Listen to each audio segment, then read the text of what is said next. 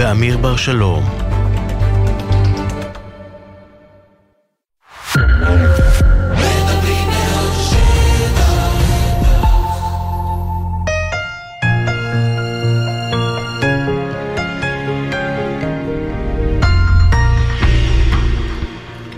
שלום לכם, דייר עם הרעש, בטח את הרעש שאתם שומעים אה, ברקע, אנחנו בבסיס חיל האוויר אה, פלמחים, טייסת 123, שלום אמיר. שלום רן. את השידור אה, נעשה מפה כאן שעתיים עד שבע. בינתיים אמיר, המאבק לשחרור החטופים נמשך. בכירי החברות הגדולות בעולם, מזכ"ל האו"ם, שמעו היום בדבוס, שווייץ, עדויות ממקור ראשון על הזוועות וההתעללות שעוברים החטופים אה, בשבי חמאס.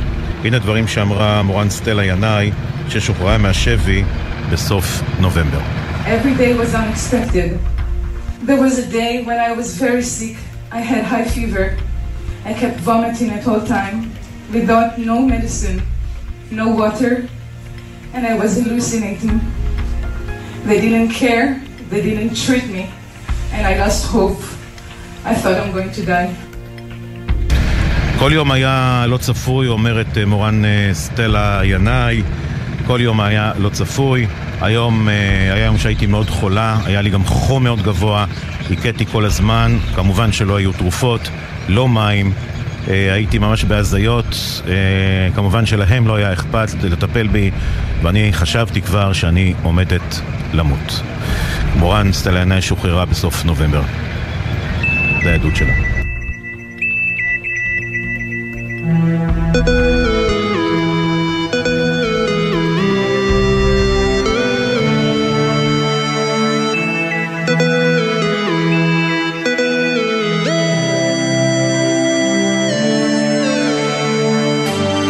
רן יבנאי ואמיר בר שלום, עם יומן סיכום השבוע, עורך ראשי רועי ולד.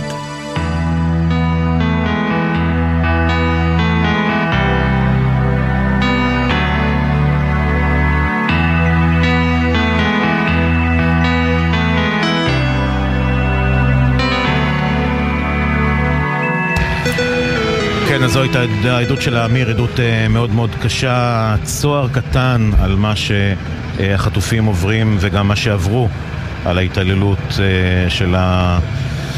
לא יודע איך לקרוא להם אפילו, המפלצות האלה. כן, של חמאס. אה, תראה, אני חושב שחשוב מאוד שהקולות האלה יישמעו. זו ההסברה הטובה ביותר של ישראל בכל פרמטר. אין, לה, אין טוב מזה שמי שהיה שם יבוא, יעיד, יסביר. וינסה, אתה יודע מה, להוכיח את העולם על uh, חלק מן הצביעות, ובדיוק uh, בעניין הזה מצטרף אלינו כתבנו המדיני יניר קוזין, שלום יניר. שלום, שלום, אמיר ורן. אז uh, למעשה היום הזה בדבוס היא זו ששם מתרכזת, uh, נקרא לזה זירת ההסברה הישראלית, גם המפגש של החטופות עם מזכ"ל האו"ם גוטיירש, ואחר כך גם נאום הנשיא כאשר הוא נושא את תמונתו של uh, uh, התינוק, תזכיר לי את שמו הפרטי. כפיר. כפיר ביבס. ביבס. כפיר ביבס. היום אמור היה לחגוג שנה כאן בישראל, והוא לא נמצא. נכון, אה, נכון מאוד, אמיר אה, ורן.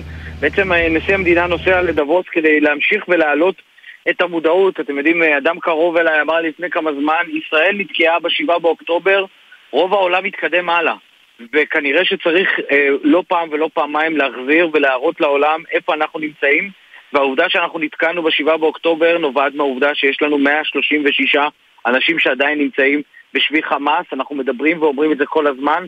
העולם בחלקים מסוימים פשוט נהיה עיוור לעניין הזה, וזאת הסיבה באמת ששמענו גם את העדויות של החטופות וגם את הדברים של אה, נשיא המדינה הרצוג. הוא באמת מדבר על הרצון של חמאס להשמיד את מדינת ישראל, להשמיד את המדינה היהודית היחידה, והעובדה שהוא עדיין מחזיק בשלב הזה ב-136 חטופים. כשתראו, אומנם אה, אה, אה, זירת ההסברה, כמו שאמרת, אמיר, המרכזית בעולם היא היום בדבות בנושא הזה, אבל בפועל מה שקורה בשטח קורה בעזה, וזה הניסיון להעביר תרופות אל החטופים. אנחנו מדברים כבר ברמה הפרקטית יותר. העסקה הזאת שנרקמה בין מטה משפחות החטופים, ממשלת צרפת וממשלת קטר, שישראל שם נמצאת בתווך, הייתה אמורה היום כבר לצאת לפועל. אנחנו יודעים שהמשאיות הללו נכנסו אתמול בלילה, חמש משאיות במספר, אחרי שנבדקו על ידי ישראל. אבל אנחנו לא יודעים מה קורה בפועל עכשיו בתוך רצועת עזה. כלומר, אנחנו לא מקבלים איזושהי אינדיקציה, איזשהו איתות לכך שהתרופות הללו אכן מגיעות אל החטופים. יתרה מזאת, אה, אה, הצלב האדום אומר את מה שידענו, אבל אומר באופן ברור, אנחנו מברכים כמובן על הכנסת התרופות, ביקשנו לא להיות קשורים. חלק מזה, אבל אנחנו לא קשורים. אנחנו לא חלק מהמנגנון להפצת התרופות האלה ברצועת עזה. וכשאתה מבין שהצלב האדום הוא לא המנגנון, אז מי כן? המחבלים של חמאס? האנשים האלה ששמענו עכשיו את סטלה עיניים מתארת כיצד הם לא התייחסו אליה כאשר היה לה חום, הם אלה שיחלקו את התרופות. יש עדיין אי בהירות, בישראל עדיין לא יודעים מי... יניר, שיחלק אותי רק. חלק, סליחה שאני בבקשה. אותך, אבל חלק מההסכם עם חמאס, או הסכם, אתה יודע, או ההבנות בין קטאר לחמאס היה שחמאס נותן איזושהי אינדיקציה שהתרופות אכן מגיעות לאותם חטופים. זה היה חלק מההסכם וזה נאמר במפורש.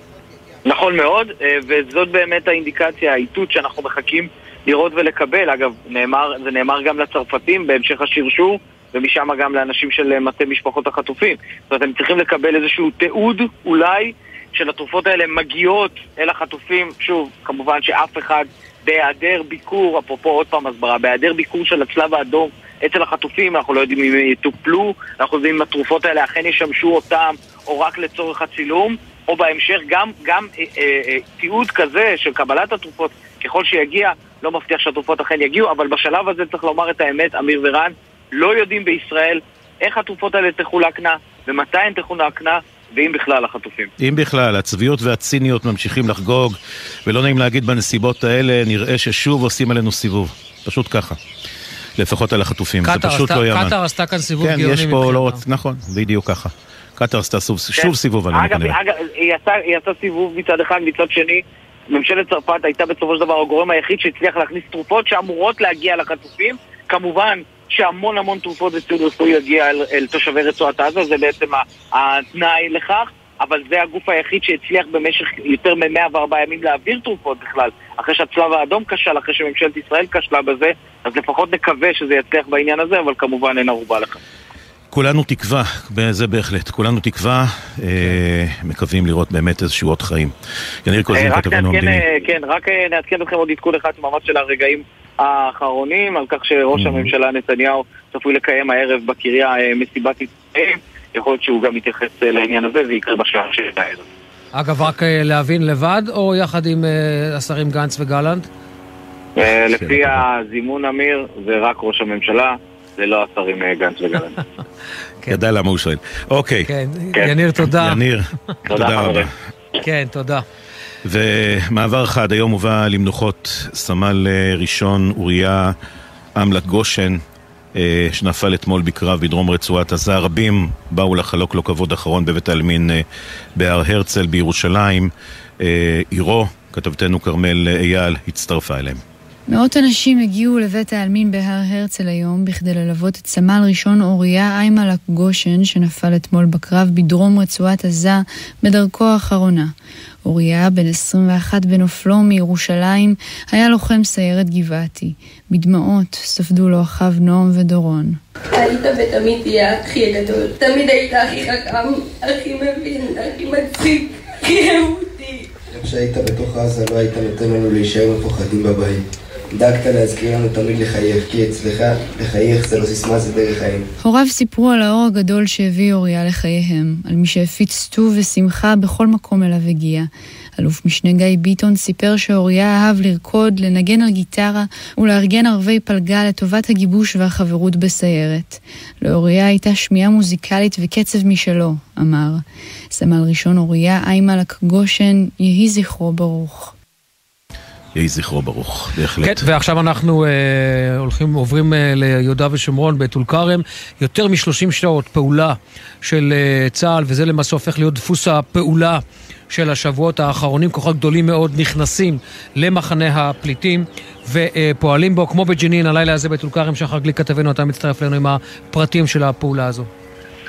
כן, ערב טוב לכם. כמעט אה, 40 שעות, צריך לומר, המבצע הזה מתנהל, עדיין מתנהל בתוך טול כרם, כולל הרבה מאוד התקלויות, חילופי אש. צה"ל החליט שהוא מתאר את טול כרם. נאמר, טול כרם בשנים האחרונות הייתה יחסית רגועה עד לפני פחות או יותר שנה, ואז מגיעה ההחמרה הזו, החמרה משמעותית, מוציאה לא מעט פיגועים מתוכה. מגיעה כל התסיסה הזו בתוכה, ולכן צה"ל יוצא למבצע הזה שכבר מגיע אה, ליממה וחצי, כמעט שתי יממות של אה, פעילות שם. עד כה שמונה מחבלים שחוסלו באירוע הזה, שניים מהם נאמר חיסול מהאוויר, כלי טיס בלתי מאויש שתקף אתמול אה, חוליה שירתה לעבר צה"ל, השליכה לעברם מטעני חבלה, ועוד אה, שישה מחבלים נוספים. מעבר לכך, חמישה עשר מבוקשים שנעצרו גם כן שם במבצע הזה שעדיין מתנהל. כל הזמן הלוחמים מנהלים שם התקלויות, מוצאים עוד ועוד אמצעי לחימה, עוד מעבדות לייצור נשק, מעבדות של מטענים, סליקים שבהם מחביאים את הכל וחמ"ל של תצפיות של המחבלים שמארגנים שם. אז כאמור, כמעט 40 שעות של מבצע שעדיין מתנהל. אתמול נפצע שם לוחם אחד שלנו באורח קשה, אבל צה"ל בינתיים חיסל שמונה מחבלים ועצר 15 מבוקשים. שחר גליק, אה, תודה רבה לך. אה, פרופסור אמנון רובינשטיין, אה, לשעבר שר החינוך וחתן פרס ישראל למשפטים, הלך לעולמו בגיל 92 היום. איתנו בטלפון כתבנו הפוליטי יובל שגב. שלום חברים, אנחנו באמת מתבשרים מוקדם יותר היום על פטירתו של אחד הפוליטיקאים המיוחדים אני חושב שהיו פה, גם קריירה לא קצרה, כאמור שר חינוך, זה היה אולי התפקיד המרכזי, הזכור, המוכר ביותר, בטח עם הפרויקט אה, שלו, הרפורמה הכל כך גדולה ומשמעותית במה שקשור למכללות, המכללות האקדמיות, מה שהנגיש באמצע שנות התשעים את האקדמיה לקהלים הרבה יותר גדולים ורחבים במדינת ישראל, אה, אבל אה, באופן כללי 25 שנים חבר כנסת, שר האנרגיה, שר התקשורת, שר המדע וכמובן, כמובן עם עשייה משפטית מאוד מאוד משמעותית, חתן פרס ישראל אה, למשפט, מאבות המשפט החוקתי בישראל, כמובן גם קידם אה, כחבר כנסת את אה, חלק גדול ממה שקשור לחוקי זכויות האדם, חוק יסוד כבוד האדם וחירותו, חוק יסוד חופש העיסוק, גם זה כמובן הפך, אנחנו יודעים עם השנים, לחלק מאוד משמעותי במשפט הישראלי ובפסיקות הדרמטיות ביותר של בג"ץ. בשנים האחרונות כמובן עוד נשאר אה, באקדמיה, הספיק לפרסם הרבה מאוד אה, ספרים אחרי שעזב את המערכת הפוליטית אה, וכמובן זוכה כבר בשעות האלה לכבוד מלא מעט אישי ציבור, היינו בדקות האחרונות גם הודעה של שר המשפטים גדעון סער שאמר גם אם הגענו מקצוות שונים של המערכת הפוליטית תמיד הערכתי אותו וגם של יושבת ראש מרצ האחרונה זהבה גלאון שגם כן ספדה לו בשעה האחרונה. תודה. יובל. תודה, יובל שגב. תודה. כתבנו הפוליטי. אה, כפיר ביבס, אה, מציינים היום אה, בעצם שנה, שנה, יום הולדת שנה, כפיר ביבס, התינוק, הג'ינג'י, בשבי, ובכיכר החטופים עושים אירוע בשבילו. שירה שפי, שלום לך, כתבתנו. שלום, ערב טוב. אז uh, באמת מאות בני אדם התאספו בכיכר החטופים uh, לחגוג את יום הולדת השנה לתינוק כפיר ביבס שנחטף מניר עוז כשהוא היה עדיין בן תשעה חודשים והוא חטוף בעזה כבר 104 ימים עם הוריו שירי וירדן ועם אחיו הגדול אריאל בן הארבע הוא החטוף הצעיר ביותר שמוחזק ברצועת עזה. ממש לפני דקות אחדות נחתם האירוע הזה בקשת אה, משאלת אה, יום הולדת לכפיר והפרחת אה, בלונים כתומים, הצבע שמזוהה עם בני המשפחה הג'ינג'ים. מלבד האומנים שעלו לבמה לשיר, אומני ילדים כמו מיכל הקטנה, הכותב אהוד חיטמן, גם בני המשפחה המתגעגעים עלו לדבר, בהם יפעת, היא בת הדודה של האם שירי, היא עלתה לבמה ואמרה אה, אנחנו, אני רואה את כל הילדים שכאן, הם באו לחגוג. חסרים לי שני ילדים, אריאל וכפיר. שניים שעדיין אפשר להציל אותם. יש לנו את הכוח, בואו נחזיר אותם הביתה. אה, וכעת אה, מתחיל כאן אירוע לציון יום הולדת לחטוף אחר, דרור אור, שנחטף עם שני ילדיו נועם ואלמה אור, שכבר שוחררו. הוא מציין היום יום הולדת 49, כשהוא עדיין עם 135 חטופים אחרים בשבי חמאס. שירה שפי, תודה רבה. תודה. יום הולדת אה, עצוב מאוד לכפיר ביבס. אנחנו חושבים שלפחות בימים הקרובים נשמע אותו ונראה אותו כאן כולנו. אה, ואנחנו חוזרים, אה, יש לנו חסות, נכון? חסות קצרה, אנחנו כבר חוזרים. בחסות אייס, המציע לכם ללבוש עוד שכבה מעל הסוודר שמעל הפוטר, או להתחמם ממפזר חום מגדל שבמבצע ב-299 שקלים. אייס. בחסות ביטוח ישיר, המציע לכם לפנדל ביטוח רכב וביטוח מבנה ותכולה לבית, ותוכלו לחסוך בתשלומי הביטוח. ביטוח ישיר, איי-די-איי חברה לביטוח. בחסות קרנות השוטרים, המציעה לעמיתיה את רכבי סוזוקי דגמי 2024 במגוון הנחות. לפרטים כוכבי 9955 או אתר קרנות השוטרים. חזרנו, חמש וארבע עשרה דקות, יומן סיכום השבוע של אה, גלי צה"ל. רני אבנאי ואני נמצאים, תשמעו את הרעשים ברקע, אל תיבהלו, אנחנו נמצאים ממש, ממש, ממש על מה שנקרא... למה אתה חושב שהם ייבהלו תמיד? לא, לא יודע, אתה יודע, שואלים, אוקיי, אל תיבהלו. הרעשים שאתם שומעים ברקע אלה הם הכטמ"מים, אה, כלי טיס המאוישים מרחוק והמסוקים. שנמצאים כאן, אנחנו הערב הזה אורחיה של טייסת 123, אה, ואיתנו בעמדה נמצא עכשיו סגן א', מפעיל אה, כטמ"ם, שלום, ערב טוב. ערב טוב. טוב, קודם כל, ספר, מאיפה אתה? כמה אתה? אני בן 21, גר ברמת גן, משרת כיום כמפעיל כטמ"ם בטייסת 166, כאן בבסיס פלמחים, מזה כשנה וארבעה חודשים. מתחילת הלחימה הטייסת פרוסה בכל הארץ עם עשרות כלים באוויר.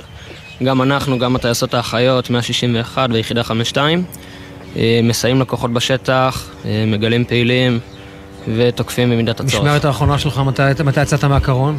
היום בשתיים לפנות בוקר, ואני נכנס ממש עוד עשר דקות לתדריך. והיה שתיים, שלוש שגר או לא? לא יכול להגיד. לא יכול להגיד. לא, מותר לך. לא, אתה, לא, משהו כללי, אתה יודע, לא דווקא ספציפית באיזשהו מקום. טוב, קיבל תדרוך שאי אפשר להגיד, נו, מה לעשות? אנחנו לא יכולים. תגיד, איך התחושה הזאת של להחזיק כזה דבר ביד? הרי אתה באמת לא יושב בתת טייס, אתה לא יושב בקוקפיט, אבל אתה חש אולי אפילו את המטוס. זה נכון שבניגוד לחבר'ה פה המסוקאים מ-123, אנחנו לא מרגישים את הרעידות של הרוטור ממש כשיושבים, אבל בשביל זה אנחנו כל הזמן מסתכלים גם על הכלי, גם על התמונה, רואים מה יש בשטח, ומחוברים ברמה אפילו יותר אינטימית מהרבה מאוד באמת? כלים אחרים. למשל מה? למשל בסיוע לקוחות עכשיו ברצועה, יש לנו כלים עם כל חטיבה, כל אוגדה, אפילו עד רמת הגדוד. מדברים איתם ממש קשר ישיר עם המג"ד או עם הסמג"ד. מזהים את הפעילים שסמוכים אליהם, במידת הצורך גם מפעילים אש. לכל אורך היממה, גם ביום, גם בלילה, עשרות כלים כאלה ברצועה. כמובן גם בשאר הגזרות בצפון ובאיו"ש. א', אני מניח שאתה כאן מה-7 באוקטובר, אני מניח, נכון? כן. אתה, בפרספקטיבה של שלושה חודשים, אתה רואה שינוי בכל מה שקשור להיערכות של חמאס על הקרקע, שינוי בלחימה, אתה מרגיש את זה? לחימה בסוף מתחלקת לשלבים. היה את השלב לפני הכניסה הקרקעית, ששם עבדנו בצורה מאוד מאוד נרחבת ככלים ברצועה. מאז הכניסה אנחנו מתמקדים בעיקר בסיוע לכוחות ובליווי התוכניות האופרטיביות שלהם, ומרגישים את השינוי בשטח. זאת אומרת, גם רואים הרבה פחות שיגורים, הרבה פחות פעילים, הם הרבה יותר חמקנים, ועובדים מאוד קשה בשביל למצוא אותם, ובסוף למנוע מהם להגיע לכוחות או לשגר אתם מחזיקים, מחזיקים בעצם כלי בעצם באוויר כל הזמן, כל לצוד, הזמן. לצוד אפילו אה, משגר כזה סורר או אחר, או לא סורר, שיורה או מנסה לשגר ל- לעבר ישראל, או בעצם לירות עליו אחר כך מיד אחרי השיגור. נכון. אם אתם לא רואים אותו לפני. נכון מאוד. מתי פעם אחרונה החזרת כלי ריק, ריק מטילים?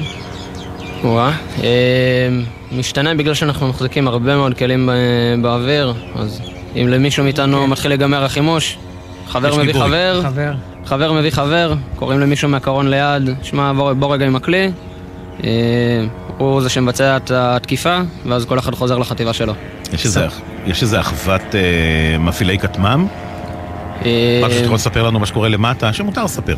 יש, אה, יש הרבה מאוד וידאות שאנחנו נמצאים- מדברים עליהן, בסוף אנחנו מאוד מאוד ממוקדים במשימה. כן, אין יכול זמן. להתחיל בהזנקה ישירות לקרון ומשם להיות שש שעות בקרון, ויכול להיות אה, פשוט סריקות אה, בכל מיני מרחבים שבסוף לא מזהים והתפרקות של כלום. אחר כך? אה, יש לנו כל מיני במרכאות. יש לנו כל מיני פורומים של מפעילים, בעיקר פורומים של חוסן, אה, של צוותים תוקפים, כי בסוף אנחנו רואים דברים בצורה מאוד מאוד אינטימית, וזה משפיע גם על אנשים, כמו שחיילים על הקרקע מושפעים ממה שהם רואים בשטח. אז יש לנו מעין פורומים פה בבסיס של המפעילים, גם המילואימניקים שאיתנו לכל אורך הדרך, בשביל לשמור על החוסן האינטימי שלנו, כל טייסת בפני עצמה. כלומר, לצורך העניין, יש לכם מה שנקרא ליווי וסיוע. נכון. בכל מה שקשור, אה, אתה יודע, למנוע, למנוע, נקרא לזה הפוסט-טראומה, את החוויות ה... ספציפית אצלנו, אחד המילואימניקים אה, ממש לקח על עצמו להוביל את זה ברמת הבסיס. אה, יושב פה עם הסוציולוגית, עם הפסיכולוגים, אה, ובנו ממש תוכנית אה, מפגשים כזאת אה, עבור כלל המפעילים, כלל האוכלוסיות בטייסת. אה, באמת בשביל שנוכל רגע, שיהיה לנו מקום לפרוק, לדבר בו, אה, ולהגיד מה שיושב לנו על הלב. וזה עוזר? אה, אישית. כן, מאוד. כן? זה מקום לשתף בו בסוף, אה, אתה יודע, בשגרת ימה עמוסה, יש לך בין 8 ל-12 שעות טיסה ב- ביממה, וקצת קשה בין השעת שינה, בין התדריכים, למצוא מקום לשבת אה, לדבר בו, וזה נותן שעה כזאת, אה, רגע של שקט, להתנתק אה, מכל מה שקורה, ולדבר על החיים, או לדבר על דברים אישיים שמפריעים. תן לי איזה ו- רגע אחד של שיא שהיה לך ב- ב- במהלך הפעילות אה, של השלושה חודשים האחרונים. אמ, בשביעי באוקטובר אני התעוררתי בגדול מהאזעקות במיטה. אמ, באותו רגע ישר טלפון בבית? לטייסת בבית. באותו, יש- באותו רגע ישר טלפון לטייסת. רצים לטייסת, טסים על כביש 4 דרום אה, במהירות אה, רק כדי להגיע ולהמריא את הכלים.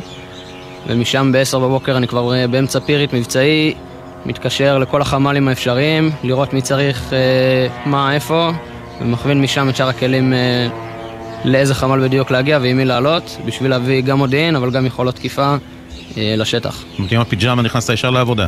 אה, אתה יודע, לוקח שתי דקות לעלות על סרבל, כן. מתרגלים את זה הרבה בקורס טיס בעיקר, אבל כן, מהמיטה ישירות לטייסת ומשם לקרון. ובבית, איך איך היציאות עכשיו? או שכבר זה כבר זה כבר יותר נורמלי? עכשיו קצת יותר נורמלי, כן. כמה זמן היית בבית מתחילת הלחימה? אה, האמת, אני ספציפית הרגע הגעתי מהבית. לא, אבל אה, מתחילת הלחימה, אומר, הלחימה, סדר גודל? של אה, שלושה, ארבעה שבועות. אה, היית רצוף. רצוף, כן. היית פה, יפה. אני אנסה לשאול עוד שאלה אחת, כמו שרן ניסה לשאול, חוויה אחת שאתה לוקח איתך ככה מ- מהלחימה האחרונה, משהו שליווית באופן אישי? על זה קצת פחות אפשר לדבר. אתה יודע, באופן כללי. באופן כללי, יש הרבה חוויות, אבל מטוסים, היה לי מטוס אחד שחזר בתקלה, הוזנקנו בגדול הקרון אה, מ-0 ל-100 מה שנקרא, אה, בעצם העובדה שהנחתנו אותו בשלום ומיד אחרי זה הוא כבר אה, תיקנו אותו וחזר לאוויר, זה מספק גאווה גדולה. לאבד כלי מבחינת מפעיל כטמ"ם זה בעייתי, אה? לא בעייתי, זה, בסוף זה כלי שאתה קשור אליו בלב. אתה איתו... קשר אינטימי. מאות שעות, מאות שעות טיסה מתחילת המלחמה אני איתו, ואני רוצה להמשיך איתו. מה, מדברים עם הכלי לפני ההמראה וזה, או שמה? אה, יש את אלה שלא חשים לכלים. יש את אמונות תפילות? יש אמונות תפילות? אה, מדי פעם. מה? אה, תלוי מפעיל. תן לנו, אחת שאתה אצלכם בטייסת. נגיד, בים הרווח- אסור לשרוק. רגע, רגע, רגע, הרווחת. תן לנו, בים אסור לשרוק, מה יש פה? מה זה? בים אסור לשרוק, מה קורה פה נגיד? פה בעיקר יש לנו צוות שאחראי על המראות של הכלים, בגלל שזה פשוט יותר נוח לנו. תמיד אה, בכניסה... אל תגיד את המונח, את הקיצור. כן, בכניסה למשמרת אה, אומרים לא להגיד כלום על מה שהולך לקרות, כי תמיד אתה עושה לעצמך איזושהי עין הרע או איזה חוק, חוק מרפי. אין לי כלום בשעה הקרובה, פתאום חטפת מבול של המראות. אה, אז אצלנו זה איזושהי אמונות תפלה שלא לא מנחשים מה הולך לקרות, פשוט מתכוננים להכל, ומה שצריך עושים. אנחנו מכירים את זה מהחדשות שלנו, מה... גם אצלנו יש אמונות כאלה. סגן א', תודה רבה. תודה רבה לך. תודה. טובה, ותודה רבה לך. כן, עכשיו אנחנו אה, חוזרים אה, לעניין, אה, כמובן, החטופים, ונקרא לזה, הכנסת התרופות אה, לחטופים, שמתברר שעברה ככה, כך או אחרת, מתחת לכל הרדארים הישראלים, ואנחנו אומרים שלום לעורך הדין אה, דוד אה, שפרכר, עורך דין בינלאומי וראש מערך פעילות, ה- הפעילות של מטה משפחות החטופים בצרפת ומוסדות האיחוד האירופי. שלום לך. ערב טוב. אז אני חייב לשאול אותך לפני הכל, עורך דין שפרכר, אתה רואה מה אה, המשלוח הזה עשה ברמה הפוליטית. האם לכל אורך השלבים שאתה ניהלת את המגעים, בין אם זה עם הצרפתים או בין אם זה עם הקטרים, היה ברור שהמשלוח הזה ייבדק כל כולו על ידי ישראל, וקיבלתם ערבויות חד משמעיות שהתרופות יגיעו לחטופים? קודם כל, לגבי אה, עצם הבדיקות הישראליות, אני לא מעורב בזה, ואני לא יודע על זה. מה שאני כן יכול לומר, אה, זה שהתרופות האלה נרכשו בצרפת, הועברו אה, מצרפת לקטר באמצעות דואר דיפלומטי, ואחר כך בדואר דיפלומטי מקטר אה, לשדה התעופה של אל-עריש במצרים ומשם לעזה. לא, לא, לא, המסלול ברור. רגע, עורך דין שפרכר, אני רוצה רגע לעצור אותך. אתה, בשלב הזה שאתה מנהל משא ומתן, יש גורם רשמי ישראלי שנמצא בתמונה, או שזה אתה מול ממשלת צרפת? Alors, זה היה- זה היה אני ופרופסור חגי לוין מול אה, האנשים של אה, לשכתו של הנשיא הצרפתי עמנואל מקרון. כלומר, אה, אין שום. מעורבות ישראלית, רק רגע, רגע, רגע, זה חשוב מאוד הפרטים האלה. אין שום מעורבות ישראלית בתהליך שאתם מנהלים מול ממשלת אה, אה, צרפת. ממשלתית. ממה שאנחנו עשינו, אני ופרופסור לוין, אנחנו היינו היחידים, נכון. הבנתי. אוקיי, ועכשיו, אה, אתה אומר, התרופות נרכשו בצרפת, התרופות שאתם רכשתם, זה אך ורק התרופות לחטופים עצמם בהתאם לרשימה שהתקבלה, נכון? אה, בעצם, אלה בעצם התרופות שנרכשו אה, על פי בעצם העבודה הרשימה. הנפלאה, העבודה הנפלאה של פרופסור לוין, עם שיחות עם, עם המשפחות. והבחנה בעצם של הפתולוגיות השונות okay. בעצם שהוא התחיל, יפה. ואחר כך עריכה של הרשימה. ואף אחד בשום שלב לא אומר לכם שממשלת קטאר, על הארבעה, חמישה ארגזים שאתם רוכשים, ממלאת שני מטוסים שלה להכניס לתוך רצועת עזה. אבל זה לא היה בעצם, כלומר, זה לא, זאת לא הייתה העבודה שלנו. כלומר, אנחנו עבדנו בעצם מול הצוות של, של הנשיא מקרון, ואחר כך הצ, הצוות הזה הוא זה שניהל משא ומתן עם קטר, והם סיכמו ביניהם את התנאים, לא גם כנראה מול חמאס, אבל אנחנו לא היינו מעורבים בזה. זאת אומרת, אתמול היה על כל חפיסה שלנו, אלף... קונטיינר. קונטיינר שלהם, כן. אחד לא, יש, אחד לא יודע אה, מזה. יש, יש, יש, יש בהחלט uh, תמורה. אף אחד לא יודע מזה. מה זאת אומרת אף אחד? צרפת לא, וקטר ידעו על זה. לא, אני אומר, אתם לא ידעתם מזה, ממשלת ישראל כנראה גם לא ידעה מזה. יכול להיות. לא, לא, הכוונה, עורך הדין שפרכר, הכוונה היא שאתם לא ידעתם בשלב הזה שממשלת קטאר הולכת למעשה לנצל את ה... את היוזמה הזו שלכם, אני, לא ועל הפלטפורמה, לא על הפלטפורמה שאתם בונים, הם מטיסים שני מטוסים משלהם כדי למצוא חן בעיני ארצות הברית, או כל אחד אחר שהם כרגע צריכים לתת לו הסברים על מה שהיה לפני המלחמה. לא, לדעתי אני חושב שהפרשנות היא לא נכונה. הפרשנות הנכונה היא בעצם שנוהל משא ומתן בין, בין ממשלת צרפת, קטר וחמאס על התנאים בעצם להכנסת התרופות לבני ערובה, לחטופים, ובתמורה, התמורה בעצם היא זו שבעצם שסוכמה בין צרפת, קטר והחמאס. מה התמורה? זה מה שאתה אמרת, כלומר התמורה הזו בעצם היא הכנסה של תרופות אוקיי. לאוכלוסייה הפלסטינאית מקומית. הבנתי. אתם בשלב מסוים, כשאתם מנהלים את המשא ומתן עם הלשכה של נשיא צרפת מקרון, ואתם יודעים שהקטרים בתמונה, אתם דורשים איזה שהם ערבויות לוודא שהתרופות אכן מגיעות לחטופים?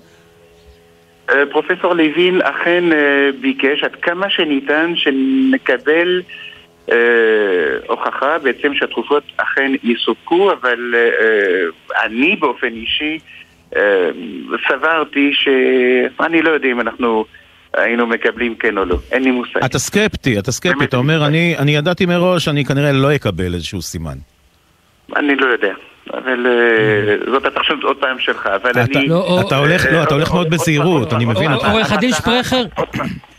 עוד פעם, המטרה הייתה לעשות את כל המאמצים האפשריים כדי לספק את התרופות לאותם החטופים שסובלים ממחלות מאוד קשות או כרוניות, והיו זקוקים בעצם לתרופות כן. האלה. זה ברור וזה חובה לעשות את זה, כן? השאלה אם זה מגיע לאנשהו. מה זאת אומרת זה מגיע לאנשהו? ברור שזה הגיע. השאלה, מה זה ברור שזה הגיע? זה לא הגיע. בינתיים זה עוד לא הגיע, זה לא הגיע. התרופות לחטופים שלנו עדיין לא הגיעו, לא קיבלנו סימן או אינדיקציה לכך שהתרופות האלה הגיעו לחטופים שלנו. אני מניח, לא יודעים. אה, אתה אוקיי, גם לא יודע. אני מניח, לא, אבל אני חושב שיש סבירות די גבוהה שהתרופות האלה כן יגיעו, כי לדעתי החמאס לא ירצה להכעיס את ממשלת קטר. אה, יש עניין של כבוד, אני מכיר את האזור מאוד טוב. ובדרך כלל לא משחקים עם דברים כאלה. זאת הסברה שלי, אבל עוד פעם, אין לי שום ראייה או הוכחה כלשהי. עורך הדין שפרכר, אני לא רוצה שחלילה יישמע שאנחנו חלילה תוקפים אותך על היוזמה הברוכה שלך, ושזה לא יישמע ככה. אנחנו להפך, מגיע לך באמת כל הכבוד. אני רק אומר שבעניין הזה, אה, אה, מה שקרה אחר כך, ההרגשה שלי זה שאתה עשית את מה שהיית צריך לעשות. הקטרים פה שיחקו משחק סיבוב. כפול, ואתה יודע, והדרג המדיני אחר כך פה בישראל ניסה ככה להתחמק, כן ידענו, לא ידענו, זה לא באמת משנה. אתה את שלך עשית, ושלא לרגע יישמע, אני רוצה שזה, שיובהר בצורה חד משמעית, שיש לנו אי אלו טענות אליך חלילה. תודה רבה. לא, לא, באמת. לא, לך אין שליטה, זה ברור, אנחנו יודעים שמה שעשית הוא מבורך מאוד, אה, זה ברור לכולנו. אה, אנחנו רק כולנו, גם, גם אתה ו, ו, וגם חגי לוין וכולנו מקווים, פרופסור חגי לוין, שהתרופות אכן יגיעו וגם המשפחות ליעדן. ושישוחררו החטופים במהרה. עוד שאלה אחת, עורך דין שפרכר, לפני שאנחנו נפרדים.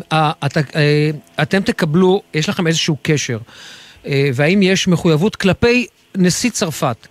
שהמשלוח הזה אכן יגיע, מילא אתה, שאתה נגיד מייצג את היהודים ואת החטופים וכולי. מול ממשלת צרפת, יש איזושהי התחייבות של הקטרים וחמאס? בטח, ברור.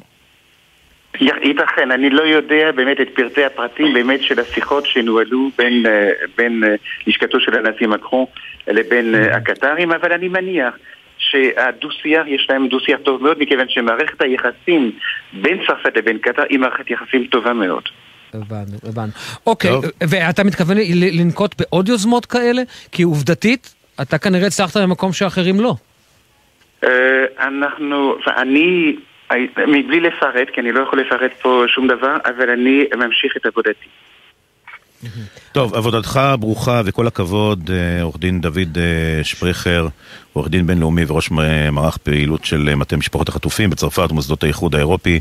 תודה. רוצים מאוד להודות לך, שיהיה ערב טוב. תודה, עורך דין שפריכר, ושוב, הכוונה הייתה, להפך, הכוונה הייתה פשוט לקבל כמה שיותר פרטים על מה שהיה מאחורי הקלעים, ולא כן. חלילה לתקוף אותך אישית. חלילה וחס, חלילה וחס. תודה רבה לך, ושיהיה ערב טוב. יאללה, עדכון חצי, ואנחנו ממשיכים.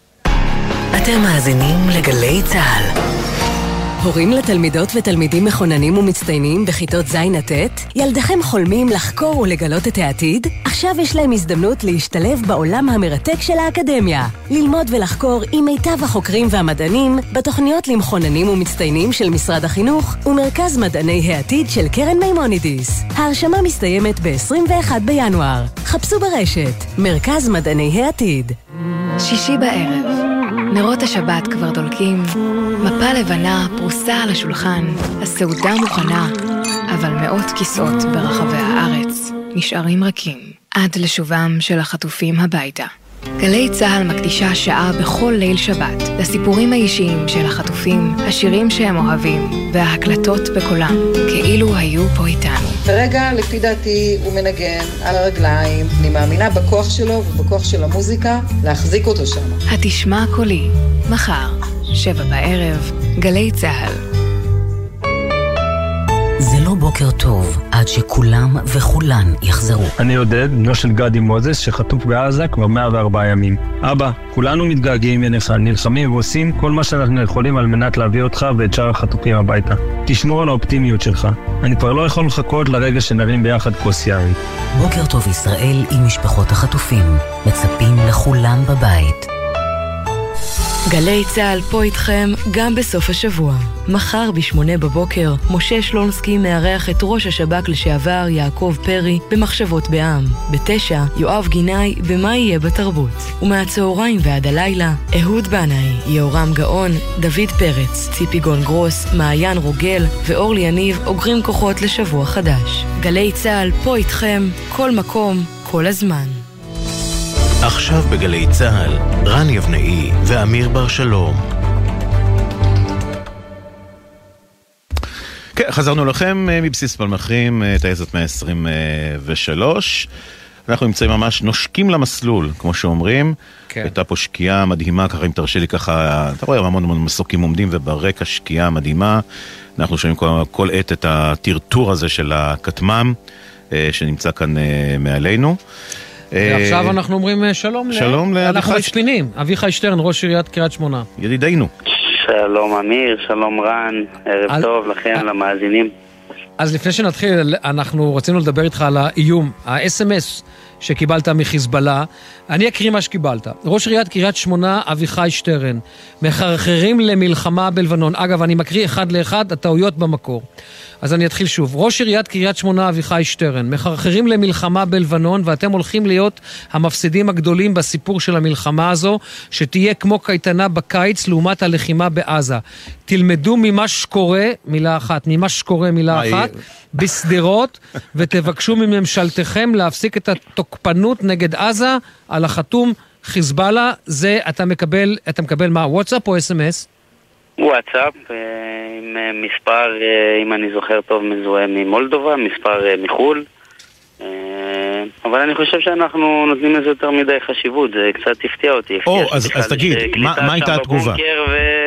התגובה הייתה בערך משהו בסגנון הזה גם, שהוא צריך לפחד יותר מהעם שלו, שהוא מחריב להם את שווייץ של המזרח התיכון, ושמפתיע שיש לו גליטה עדיין בבונקר, שהוא מבזבז את הזמן שלו עליי במקום להיפרד מהקרובים שלו, כי בסוף גם סופו יגיע. יש משפט בערבית, כל קל ביג'יומו. אז כן, יש גם שיר כזה, איזשהו שיר שהוציאו, חרבו דרבו, נדמה לי, שיש שם את השורה הזאת. והכוונה אליו אגב. עליו בהאג, אם אני זוכר נכון. נכון. כן, אבל תגיד לי, כשאתה רואה את, ברגע הראשון, ברגע הראשון שאתה רואה את ההודעה הזו, אתה... אתה אומר לעצמך מישהו מתלוצץ, ואז אתה מבין שלא, ואתה, מה, מעביר את זה למי? האמת שזה בדיוק מה ש... כן, לא התייחסתי לזה, זה היה בשעות הצהריים, ומאוחר יותר אני מקבל טלפון אה, מחבר נוסף שהוא אה, ממושב מרגליות, איתן דוידי, אה, יושב ראש הוועד שם, שגם הוא קיבל... אה, זה אותו אס.אם.אס אגב? זה אותו דבר? שלו. אז זהו, שלו, שממש השקיעו כל השקיעו. אחד עם הפרטים שלו, ולאיתן זה הותאם לנוסח שלו, אפילו כתבו לו שם שאתה ניצלת בנס פעמיים מהפגיעה בלולים, ובפעם השלישית אנחנו נפגע במטרה. ושלחו את ההודעה גם לדוד אזולאי ממטולה, שם כבר הבנתי שממש הם תרגטו אחד-אחד. אוקיי, וניסית לחזור למספר הזה או לא? לא ניסית. או אי אפשר? כן, אחרי שהבנתי שזה ממש מנוסח. אז כן, השבתי, אפילו השבתי את התגובה בערבית? כחול? לבנונית ולא ערבית מדוברת. לא, לדעתי אין שום וי ואין אף אחד בצד השני. זה כנראה איזה משהו חד פעמי, אבל זה... לא, לא התעמקתי, לא קיבלתי תשובה בכל אופן. אתה ישן טוב בלילה מאז, נכון? אני ישן כמו תמיד, ואני חושב שמי שמפחד... לא, הוא ישן פחות טוב. לא, לא מדבר על זה. הוא אהב את הרגע, הוא אהב טרי. ישן בתוך הבונקר זה בצד השני, לא אנחנו. כן, לא, לא, לא, אני לא מדבר, ברור שהוא אהב טרי, אז הוא, כן.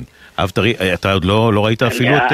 זהו, אני ישן בלילה, כן, דווקא אני אפילו לא מתעורר, לצערי, מקולות הבכי של התינוקת, כי היא נמצאת בניו יורק. היא בניו יורק, זהו. אה, אוקיי. הם עוד לא יכולים לחזור, זאת אומרת. כן, אבל לא, אביחי, מה שמעניין... אני עוד לא ראיתי אותה, אז כל המשפחה ראתה אותה עוד לפניי. מה אתה אומר? רגע, אין לך שיחת וידאו יומיות? לא, בווידאו הייתי בכל הלידה, ראיתי את הסיפור הלידה. בוא, להריח. שלא ראיתי. להריח, לחבק. רגע, רגע, רגע, בוא נדבר רגע. יש לכם שיחות וידאו יומיות? אתה עוקב אחרי מאחרי ההתפתחות? אני משתדל בסוף היום, אתה יודע, זה שבע שעות הפרש, אז כשאני מסיים את היום שלי מאוחר בלילה, הם בערך זה השעות שהם אחרי מלוכת הצהריים, ואני יכול לדבר עם הבת הקטנה שלי שכבר שמה, הקטנה גדולה, ועם ה... עוד לא כל כך יכול לדבר, אבל לצפות ביצור היפהפה הזה ולדבר עם אשתי, משתדל בסוף כל יום לעשות את זה ולהתעדכן. תגיד, אביחי, תושבים התחילו קצת לחזור בעקבות כל מיני סיפורים, שלושה קילומטר עניינים וזה? לא, לא, לא, התושבים עדיין... עדיין בטבריה. מחוץ לביתיהם, אנחנו פחות או יותר על מספר סטטי של 3,000-3,500 איש שנשארו פה בקריית שמונה, זה ככה מיום הפינוי. והיתר פזורים עדיין ב-223 בתי מלון בכל רחבי ישראל, זה לא רק בטבריה. כן, ראינו אותם גם באילת לדעתי. כן. פגשנו חלק. פגשנו חלק באילת. כן. אין כמעט מקום שלא פזורים בתושבי קריית שמונה. אביחי, תודה. אנחנו אגב נגיע לבקר בקרוב. כן. אל תאיימו, קדימה. תכין את החדר שם, החדר הידוע עם הקפה. אנחנו לא חיזבאללה, אנחנו מקיימים. אני אשמח, באהבה רבה, הדלת פתוחה, באהבה רבה. תודה, בכל מקרה אביחי, ושמור על עצמך, אנחנו נגיע בקרוב לבקר. שבוע שקט. תודה. שבוע, ושיהיה בשעה טובה ומזל טוב כמובן. ועכשיו אנחנו עוברים ואומרים שלום וערב טוב. הוא איתנו על הקו כבר? כן, איתנו. חבר הכנסת אלמוג כהן, עוצמה יהודית, שלום לך. ערב טוב לכם ולכל המאזינים, שלום.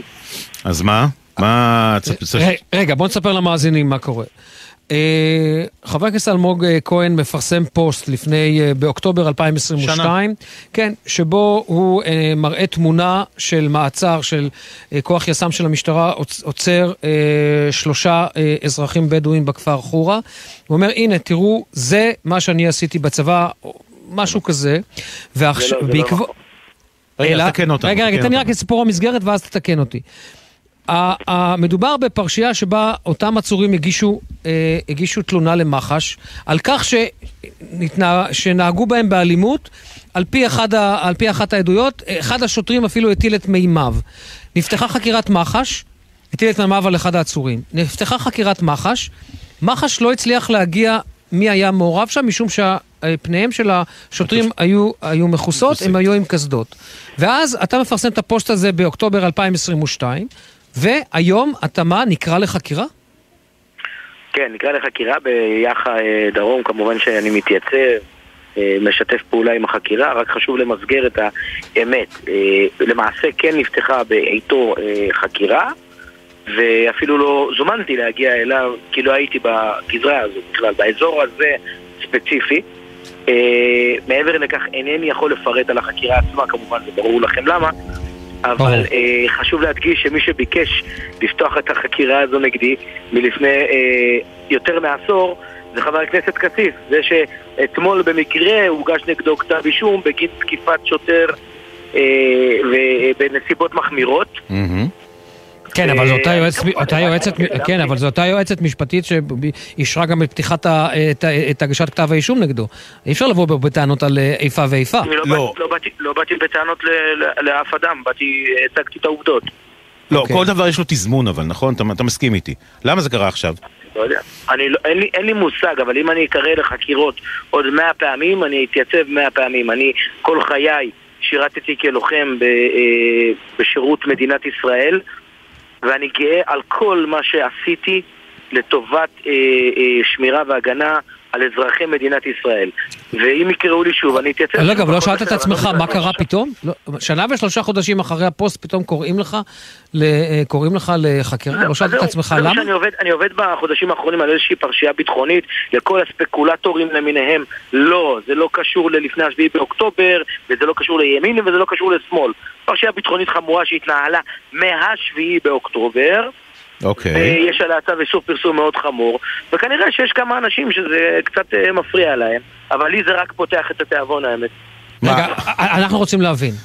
אתה טוען שיש פרשייה ביטחונית שיש עליה צו איסור פרסום שהיא חמורה מאוד, לפחות לפי הדברים שלך, ככה אני מתרשם חבר הכנסת כהן, ואתה טוען שעכשיו מישהו מנסה לטרפד לך את, ה, את אותה חקירה או את אותו תחקיר, ועל ידי, ידי זה שהוא מזמן אותך לחקירה ומאיים עליך בדרך כזו או אחרת? הבנתי נכון? אני לא יודע מה. אינני יודע מה המניעים של ההזמנה שלי, ואני כמובן שיתפתי פעולה ואשתף פעולה עם החוקרים, אבל אם הדרך אה, לנסות להשתיק בזה, אז זה לא כל כך עובד, ההפך, זה גורם לי לרצות יותר להגיע לחקר האמת באותו, באותה פרשייה. אגב, אה, אה, היא חלקית הוסר צו איסור הפרסום שלה. בצורה חלקית ב-10 בינואר בהודעת דוברות משותפת של פרקליטות משטרה צה"ל ו... אה, תראה, מאחר ואנחנו לא מצויים בפרטים שמותרים או לא, אנחנו מכירים את הפרשייה, שתף אותנו לא, במה לא, שאפשר. לא, אני לא מתכוון לדבר על הפרשייה. אה, אבל אמרת שהוסר צו, אתה יודע מה מותר להגיד. אגב, גם אם תעבור על עבירה, יש לך חסינות. כן, אבל ביטחון המדינה, כמי, ש, אה, כמי שאיבד המון חברים, במיוחד בשביעי באוקטובר, כי יצא לי לצאת להילחם ליד הבית שלי, וכמי שנפצע לא מעט פעמים למען המדינה הזאת, היא חשובה לי מכדי שאני אוכל להשתמש בחסינות שלי. אני יכול לומר שמה שהותר לפרסום למעשה זה שהגיע אה, אזרח לתוך אה, אה, בסיס צבאי רגיש בדרום הארץ, שאב מידע והעביר את המידע לגורמי פנים. אה, אה, זה ככה בערך, כמובן שמדובר בפרשייה אה, הכוונה גורמי, גורמי פנים לא, לא, אה, לא, לא פלסטינים, אלא לגורמים ישראלים שלא היו מורשים לראות את החומר. זו המש... לזה אתה מתכוון. לזה, כן, לזה מתכוונים בהודעה, ודעתי אינה נחה עם הפרסום אה, המגמתי. ומה אתה חושב? לא, אני רוצה להבין, תן לנו בקווים כלליים, למה אתה חושב שיש כאן קונספירציה? מה החשד שלך? ראשית, אני לא חושב שיש כאן קונספירציה. תפקידי כמשרת ציבור הוא להגיע לחקר האמת ולפקח על הליכים. וחלק מהעבודה שלי זה בעקבות אינדיקציות שאותם אני מקבל מלא מעט מקורות לגבי הפרשייה הזו ולראיה גם היא לא הותרה לפרסום, למעשה מה שהותר לפרסום זה חלק מאוד מינורי. תקן אותי אם אני טועה, לא, לא, תקן אותי אם אני טועה, אני גם, אני, שוב, אני אגיד, אין לי חסינות, אז אני אלך בין הטיפות. חלק מה... אחת הסיבות העיקריות ש... לא, אחת הסיבות העיקריות לא, הוא שוחק גם אותי. שהפרשייה הזאת, הפרשייה הזאת לא פורסמה, זה מאחר שלא יודעים עדיין למי עוד הועבר המידע הזה. בדיוק. זאת אומרת, לא הרבה מעבר. אז, אז, אז זהו, שלצערי במקרה הזה אני חולק עליך, מפני שברגע שמוגש כתב אישום, אז למעשה ההליך החקירתי מוצע. אז, כן. אז הוגש כתב אישום, וזה גם אגב פורסם בהודעה. אה, ככה שאנחנו מקפידים על צו איסור הפרסום. טוב, לא, זה... אני מקפיד כמוך, אבל שוב. זו אוקיי. פרשה... אני לא בכדי שאלתי את מה ששאלתי. אמיר, הפרשה, הפרשה קצת לא ברורה. בוא נגיד את זה בזהירות, לא ברורה. לא הפרשה שהוא מדבר עליה. כן. הסיפור שהוא נעצר. קצת לא ברור איך לא נוקטים עמדה פה ולא שום דבר, אבל... אנחנו נמשיך לעקוב, חבר הכנסת כהן, בכל מקרה, תודה רבה. תודה רבה לך. תודה לכם, מסר קטן לאזרחי מדינת ישראל, הרימו ראש, אנחנו חזקים, המלחמה לא נפסקת לרגע, אנחנו מנצחים בעזרת השם. בעזרת השם, עם ישראל חי. איתנו, תודה רבה לך עכשיו, חזרנו uh, לעמדה כאן. Uh, סגן אלוף אה, עין, מפקד טייסת 123, שלום לך. שלום. קולות הרקע אנחנו שומעים פה כל הזמן, אמנם זה לא, אלה לא הכלים שלך, אבל הכלים שלך אנחנו רואים פה עומדים לידינו. ראינו קודם הזנקה אחת של כלי אחד כן, שלך. כן. נכון, עובדים, עובדים סביב השעון. כן, אתה איפה תפס אותך? תתקרב קצת בגלל הרעש. איפה uh, תפס אותך 7 באוקטובר, שאנחנו שואלים ככה... Uh, פה בשיכון, uh, שכבתי מעל שלושת הבנים שלי, במקרה אחד הבנים uh, היה צריך אותי בלילה, אז uh, נשענים באותה מיטה שלושתם, אז uh, במקרה מתחיל לשמוע סירנות, שוכב על שלושתם. וואו. Uh, ואז אשתי מיד מצטרפת, היא בוחרת ילד אחד וחצי, אני ילד אחד וחצי, ומחכים. באותו בוקר היה אמור להיות יום הולדת לשניים מהבנים שלי. וואו. אה, ואשתי שואלת אותי, אה, טוב, בוא נבטל את המסיבה. אז אמרתי, רגע, אנחנו במזרח התיכון, לא על כל טיל מבטלים אה, יום הולדת. ואז עוד כמה דקות עוברות ועוד כמה מבינים שזה כבר אירוע גדול יותר. פתאום שומעים גם סירנה של הטייסת, שומעים את החבר'ה מיד טלפונים, הבנו. עולים מהסרבל, רצים לטייסת ומשם... אה, תוך כמה זמן היה לך כבר פול, אה, מה שנקרא פול קפסיטי, זאת אומרת, הצלחת לאייש את כל הכלים? אני לא אפרט אה, בדיוק את המספרים. לא, לא, הכוונה היא תוך כמה לא, זמן היה לך מלא כבר. בוא נגיד, מרבע מהזמן שלפי הפקודות אנחנו צריכים להעמיד את הסד"כ, גם האנשים וגם המסוקים. זאת אומרת, לא כל הזמן כל המסוקים חתומים, אבל מהר מאוד הגענו ל-98% מהסד"כ.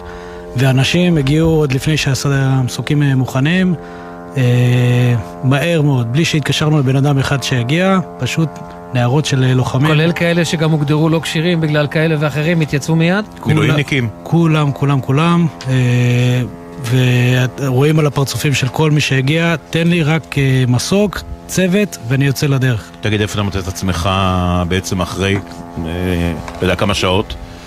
אז uh, מהר מאוד, uh, בשעה הראשונה, שעתיים ראשונות כבר הוכרזה מלחמה, מלחמה, זאת אומרת בקבוצות, uh, הפקודות הטייסתיות והבסיסיות mm-hmm. וכולי כבר אומרים מלחמה, שינוי דיסקט, כוח מלא, כל מה שצריך, לוקחים סיכונים מבחינת איומים, גובה טיסה.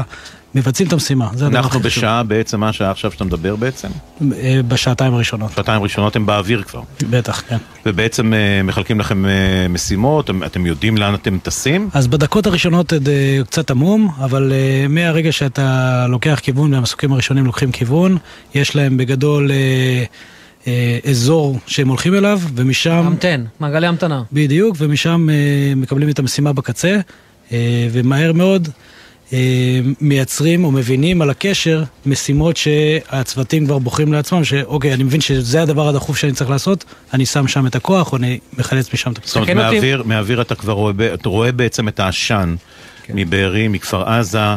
אה, מיישובים אחרים, ואתה מבין שהאירוע הוא בעצם אירוע משמעותי וגדול ושונה בעצם ממה שאתה חשבת. מהמראה מפה בבסיס, מהמראה כבר רואים. בעצם רואים את העשן, אם זה ביבנה ואם זה באזורים אחרים, אבל זה נראה אחרת לתרגם, לגמרי. אתה מנסה לתרגם מה אתה רואה בכלל? אתה, אתה מצליח לתרגם את מה שאתה רואה? אני, אני חושב שרק בדיעבד אתה מבין את גודל האירוע, אה, וגם אה, באחת הכתבות לאחרונה שעשו, אז אתה עובר וגולל ועובר על השעות ועל הדקות, ואתה מבין שבאמת קשה להבין על הרגעים הראשונים את, את גודל האירוע. כמו שאני כן. אמרתי לאשתי, רגע, שנייה, בוא נחכה לטיל הנוסף להבין. אני חושב שכולנו הופתענו במצב ובגודל האירוע. אתה למעשה, נכון, תקן אותי אם אני טועה, אבל אתם, המשימה הראשונית שלכם הייתה להעביר כמה שמהר כוחות לשם. אם אני לא טועה, הצוות הראשון של שלדג נוחת עם אה, מסוק, אה, עם מסוק ינשוף. אז אה, זה נכון, אבל יש לנו גם מסוקי פינוי שמוכנים פה, ולכן היה, היו שתי משימות במקביל, גם להטיס כוחות וגם לחלץ פצועים. עכשיו, ככל שהסד"כ הולך ועולה, אני אשאל אותך את השאלה, מה יותר חשוב, לחלץ פצועים או להטיס כוחות? ואתה צריך לבחור משימה אחת שאתה עושה. וזו הייתה הדילמה שלך? זה הדילמה לא של... שלך, של השולט לצורך ש- העניין. שלנו, של המערך, של האם אתה מייצר יותר מסוקים להטסת כוחות, האם אתה יותר מצ... אה, אה, מסדר יותר מסוקים להטסת פצועים. איך עושים את החלוקה הזאת? אז בואו נגלה לכם שעשינו גם וגם. ברור, אתה אומרת, מוריד כוחות, מביא פצועים. וזה דברים שאתה לא מתרגל, אתה לא מתאמן עליהם. אנשים... אה, זה תוך כדי תנועה. תוך כדי תנועה, והיוזמה של הצוותים בשטח, שמבינים שעכשיו יש מסוק אחד שהנחית, ויש מסוק אחד שפינה. חצי מהלוחמים הרפואיים, הרופאים שהיו על מסוק אחד, עוברים למסוק השני, ותוך כדי מטפלים בפצועים אה, אה, קשים יותר, קשים פחות, אבל העיקר, חותרים פשוט למגע ומבצעים את המשימות שלהם. תן לי סיפור, תן לי חוויה אחת מהיום הזה. שנצרבה עמוק אצלך. אגב, אתה אישית טס ביום הזה? ביום הזה, בסוף היום, הדילמה שלי הייתה איפה באמת המשקל הסגולי של מפקד הטייסת. בדיוק לכן שאלתי. לחלק אה, פקודות, או לק- לקלוט את הכוחות שרוצים לטוס מנקודה לנקודה, או באמת להיות בשדה ולראות אה, מה קורה. ואני חושב שביום, בשעות הראשונות, הכאוס היה כל כך גדול, שטוב שהיית פה. שאני חושב שהיה נכון אה, לי, לאיפה, לטייסת שלי, שהיה נכון, כי אני סומך מאוד על האנשים, על הלוחמים, שיודעים לבצע את המשימה בצורה מצוינת. אה, וההתחלה הייתה קשה, ואני העדפתי לחלק אה, פקודות, לסדר מסוקים, לסדר אה, אה, צוותים, ואז אחר כך להצטרף ולחוש את שדה הקרב. אז אבל ה- שתף אותנו באיזה חוויה ככה, מהיום הזה, היום המשמעותי הראשון. אז החוויה הכי גדולה שאני זוכר, זה מאחת הלוחמות, הסגנית שלי בעצם, יוצאת לאוויר. היא קיבלה משימה לחלץ אה, פצועים בנקודה מאוד רחוקה בדרום אה, אה, העוטף, ובדרך עולה על הקשר לוחם 669, שאני מכיר אותו אה, טוב מאוד, אה, חבר קרוב, והוא עולה מולה ואומר לה, תקשיבי, אני במרכז אה, העוטף, אם לא תנחתי עכשיו, הפצוע שלי פשוט ימות. וואו, איזה דילמה. ועכשיו היא בדרך למקום אחר, היא יודעת שיש עוד של... שלושה מסוקים, אחד לפניה, שניים אחריה, בדרך דרומה, והיא מבינה את זה, והיא מבינה את גודל השעה ואת גודל החשיבות, ואומרת לשואלת, תקשיב, אני לא הולך למשימה ששלחת רק אותי. רגע, אימא שלי על הקו, שתבין מה זה שולט. בת 82, היא צריכה להבין. השולט זה זה המפקד שיושב מאחורה בחמ"ל ומכוון אותך. בדיוק. אוקיי, הוא תמשיך. אמור להחזיק את כל המשימות, לראות את התמונה הרחבה, ואז לווסת אותנו ה- אוקיי, השדה. תמשיך. אה, ובפועל היא מחליטה, היא לוקחת על עצמה החלטה שהיא הולכת למשימה השנייה, והיא אומרת לו שהיא לוקחת, והיא אומרת לה שלילי, יש, לכי למשימה הראשונה, אני... אני יודע מה אני אומר לך. אני חושב שאני מבין את התמונה. הראשונה זה הדרומה יותר, זה לא הלוחם של 669. נכון. המשימה המקורית. נכון. אוקיי. ולאחר מכן, אה, גם השולט אומר לה שאל תיכנסי למנחת במרכז הרצועה, במרכז העוטף. מאוים. כי יש שם הרבה איומים, יורים שם. והיא שומעת שוב את הלוחם על הקרקע, והוא אומר לה, תקשיבי, תלחתי עכשיו, את חייבת להציל אותו. אה, והיא מקבלת החלטה שהיא הולכת ללוחם 6-9 שהיה על הקרקע. היא גם אה, על הדרך, בדרך כבר אה, מקבלת אישור מהשולט, והיא לא עושה את זה פיראטי לגמרי, אבל היוזמה וההבנה שיש פה משהו אחר, והחתירה למגע, בעיניי גם של הלוחם על הקרקע. אתה יודע למה אני מחייך? אתה אתה מכיר את הסיפור במלחמת לבנון השנייה, על 123 באייטה שייב, נכון? כן. אתה יודע על מה אני מדבר. כן. אתה יודע גם מי היה הצוות שם. כן. נכון? הוא היה המפקד שלי, כן. כן. אנחנו שנינו אוהבים אותו מאוד, את א'. כן. זה ממש אותו סיפור, גם כן, אותו דבר, שאתה צריך להחליט, אתה שומע את הקרקע צועק, אתה שומע את הכוח הקרקעי צועק, רק נספר, אני שלא נשאיר את המאזינים, כמעט אותו סיפור, הייטה שי, פצוע קשה, של עורב צנחנים, והמסוק לא מצליח לנחות בפעם הראשונה, יורים עליו טיל, הוא יוצא, ואסור לו להיכנס פעם שנייה. ויש התלבטות בתא הטייס, וזה ממש אותו דבר, להיכנס או לא להיכנס, הם טסים כמעט עד צור, מוצאים חור בעננים, נכנסים דרומה, לא מצליחים לנחות, המסוק נפגע מעצים וזורקים את הפצוע, והפצוע היום חי. פחות או יותר אותו סיפור, הפצוע חי, נכון? אה, פצוע שאני, כל מה שאני מכיר שהוא חי, כן. אה, אבל אני, אני אגיד שזה זה ה-DNA, זה ה-DNA של הטייסת, של המערך, של, של 669, של כולנו כלוחמים שמקשה אחת, שמבינים אה, לפעמים הכי טוב כשאתה נמצא בשדה, בשטח, אתה לפעמים אה, מבין ו... אתה יודע מה מדהים אותי? אני חוזר לקטע של נהג צעיר עד 24, שאתה לא יכול לעשות, כל מיני פעולות שאסור לך לעשות אותן, ובסוף תראה איזה החלטות הרות גורל מקבלים בגילים האלה, גם 24 ואולי גם טיפה אה, אה, גילים יותר מאוחרים, בזמן שאתה אתה פשוט מציל חיים. א', זה לקח לנו, שאנחנו צריכים לסמוך יותר על הדור הצעיר הזה. אין ספק. ושתיים, אני לא חושב שיש כבר סימני שאלה אני בעניין חושב. של הדור הצעיר, זה רק סימני קריאה. והשאלה היא כמה אנחנו כמבוגרים יודעים לשחרר. זה גם נכון. אה, אבל הדבר... בעיקר אנחנו. נכון, אנחנו מגבילים לפעמים את הדור הצעיר, אה, ואני חושב שגם זה לא, זה לא גדל בריק. זאת אומרת, הם גם גדלים פה אה, שבועיים לפני האסון הנורא הזה לצורך העניין, היה ערב מורשת 50 שנה ליום כיפור. ואני חושב שהרבה מהשיחות שעלו משם, והרוח, ואותם, אה, אותו אה, דם ומורשת ואנרגיה שהיה אז, זה פשוט בתוכנו היום, בעם הזה, בלוחמים האלה. אה, וזה בכולנו, לא רק בלוחמים בקצה, זה כולם, כל אחד הוא בתוך החוליה, בתוך המערכת הזאת, וביחד אנחנו יודעים ברגע הנכון לעשות דבר. בוא נדבר רגע, עין, אני רוצה לדבר, ראינו את הסרטון, אותו סרטון של ינשוף, אני לא יודע אם זה היה שלך או לא שלך, שם שמבצע ברגע, רואה איזשהו שיגור וברגע האחרון מבצע שלך. הטייסת שלך. כן. עד כמה האיום הזה עליכם בתוך, בתוך העניין, בתוך הרצועה הוא משמעותי? כי אנחנו, אנחנו רואים, ראינו, ראינו לא מעט שאתה יודע, אתם לקחתם פה הרבה מאוד סיכונים כן לנחות בסופו של דבר בתוך הרצועה. אנחנו כמערך, גם מערך הינשוף, יסור, 669, כולם ביחד, אנחנו חלק, אתה יודע, בחילות אחרות בארצות הברית, אנחנו היינו חלק מזרוע היבשה. נכון. ואנחנו חיים יותר את מלחמת היבשה. ואנחנו חושבים שאנחנו צריכים להסתכן באותה מידה שנמר צריך להסתכן. ואם הנמר שם על הקרקע חשוף לפגיעה, אז גם המסוק יכול לקחת סיכונים. ולכן זו שאלה שאנחנו לוקחים אותה בחשבון, כי אנחנו לא רוצים ליפול, אבל אנחנו רוצים לעשות כל מה שאפשר כדי להציל את הפצוע, להביא אותו הכי מהר שאפשר לבתי חולים.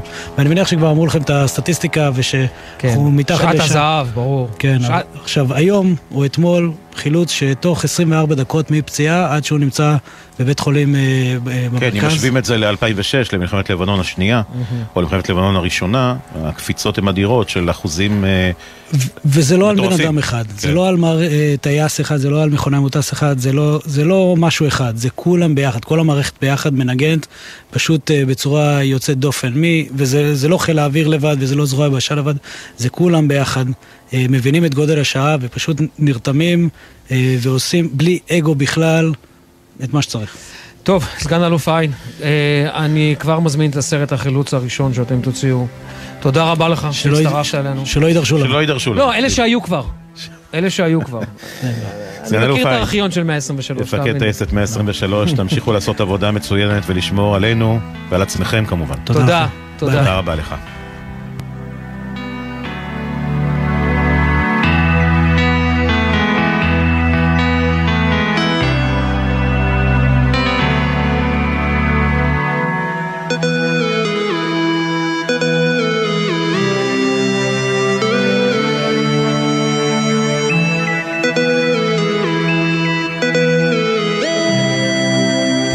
ואנחנו נשוב כמובן בשעה הבאה מטייסת 123 כאן בפלמחים, תישארו, יש לנו עוד המון המון המון אה, דברים מעניינים.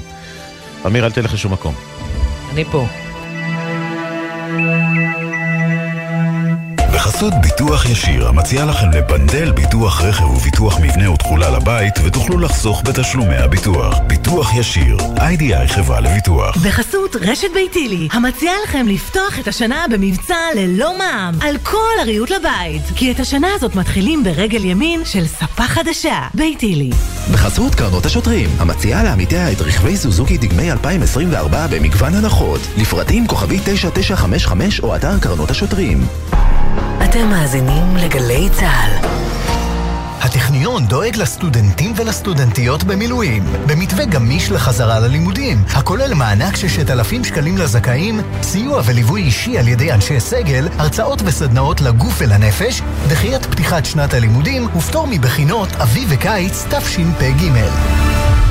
חיילים, חיילות, בסדיר או במילואים. יצאתם הביתה להתרעננות? אל תשכחו שהכביש עלול להיות מסוכן. קבלו שלושה כללי ברזל. לא מתעסקים בטלפון הנייד בנהיגה. בשעת עייפות נותנים למישהו אחר לנהוג, או עוצרים במקום בטוח להתרענן. עוצרים בשולי הכביש רק במצב חירום שאינו מאפשר המשך נסיעה. זכרו, מחכים לכם בבית. סעו בזהירות, הרלב"ד בשיתוף צה"ל. כשאחד היוצרים המוערוכים, אך המופנמים ביותר, מסכים לצלול אל סודות יצירתו, זה הזמן לפוד כספי. אחת, שתיים, שלוש, ארבע. מתי כספי, על הסיפורים שהולידו את השירים שכולנו מכירים. אמנם כתבתי את זה ואני עומד מאחורי זה, אבל אם הייתי רואה אותם היום, אני לא הייתי מלחין אותם. פוד כספי, עכשיו באתר וביישומון גל"צ גלגלצ, ובכל מקום שאתם מאזינים להסכתים שלכם.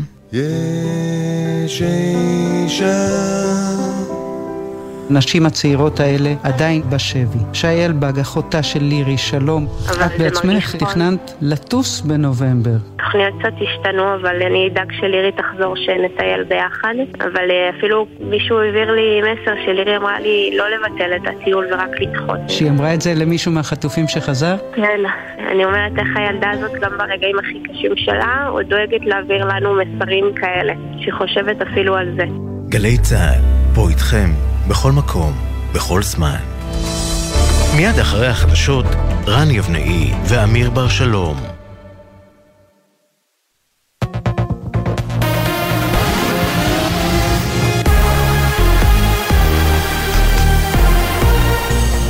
גלי צה"ל השעה 6, באולפן יונתן מודילבסקי עם מה שקורה עכשיו. שר הביטחון גלנט אמר היום בהערכת מצב אזרחית על מוכנות גזרת הצפון. עלינו להיות מוכנים להידרדרות המצב הביטחוני בצפון ולכך שנאלץ לכפות בדרך צבאית את החזרת התושבים לבתיהם.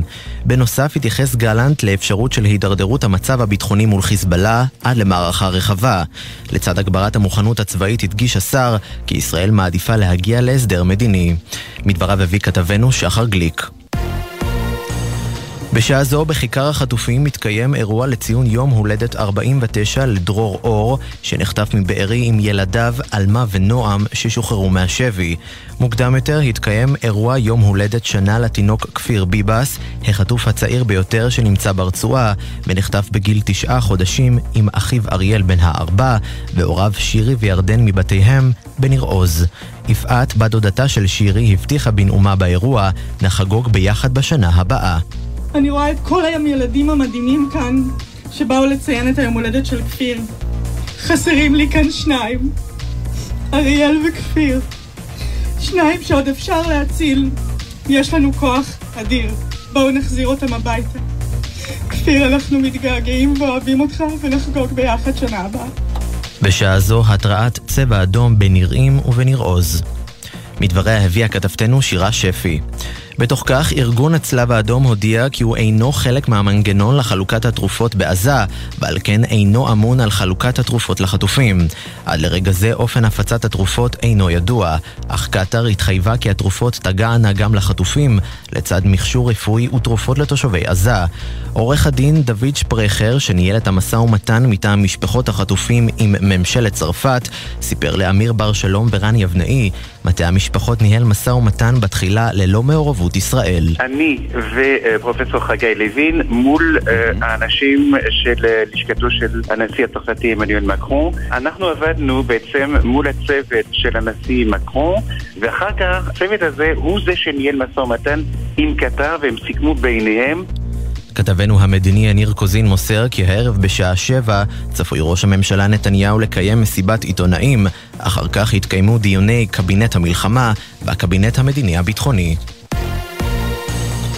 הפרופסור אמנון רובינשטיין, שר החינוך לשעבר ומאבות המשפט החוקתי בישראל, הלך לעולמו בגיל 92. רובינשטיין שימש כחבר כנסת במשך יותר מ-25 שנה, וכיהן גם כשר האנרגיה ושר התקשורת. במהלך כהונתו כשר חינוך קידם את הרפורמה שחיזקה את מעמד המכללות כמוסדות אקדמיים עצמאיים. לאחר פרישתו מן החיים הפוליטיים, המשיך רובינשטיין את פועלו באקדמיה, וכך פרסם מספר רב של ספרים. הלווייתו תתקיים ביום שני בשעה אחת בצהריים בבית העלמין קריית שאול בתל אביב. חבר הכנסת אלמוג כהן נחקר היום בלהב 433 בחשד לתקיפה בנסיבות מחמירות לפני 11 שנה. כהן הגיב לטענות ביומן סיכום השבוע בגלי צה"ל.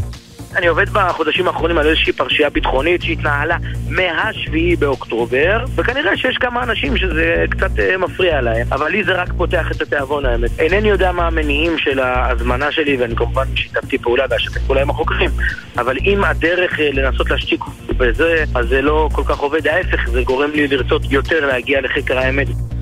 ומזג האוויר למחר, עלייה קלה נוספת בטמפרטורות, בעיקר בהרים ובפנים הארץ. לידיעת חיילי צה"ל ברצועת עזה, מחברת מטאוטק נמסר כי מחר יהיה נאה, והטמפרטורות תהיינה מעט גבוהות מהרגיל לעונה. ולחיילינו בגבול הצפון, מחר יהיה מעונן חלקית עד בהיר. אלה החדשות שעורכת נועה מיכאלי.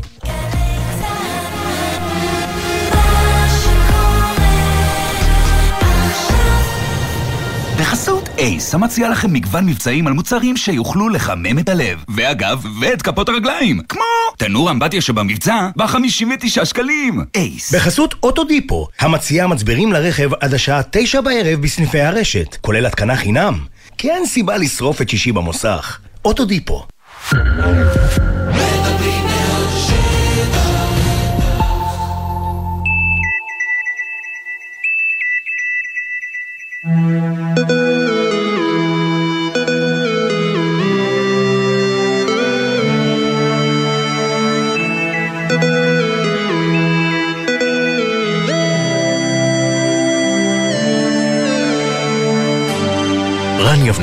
ואמיר בר שלום, עם יומן סיכום השבוע, עורך ראשי רועי ולד.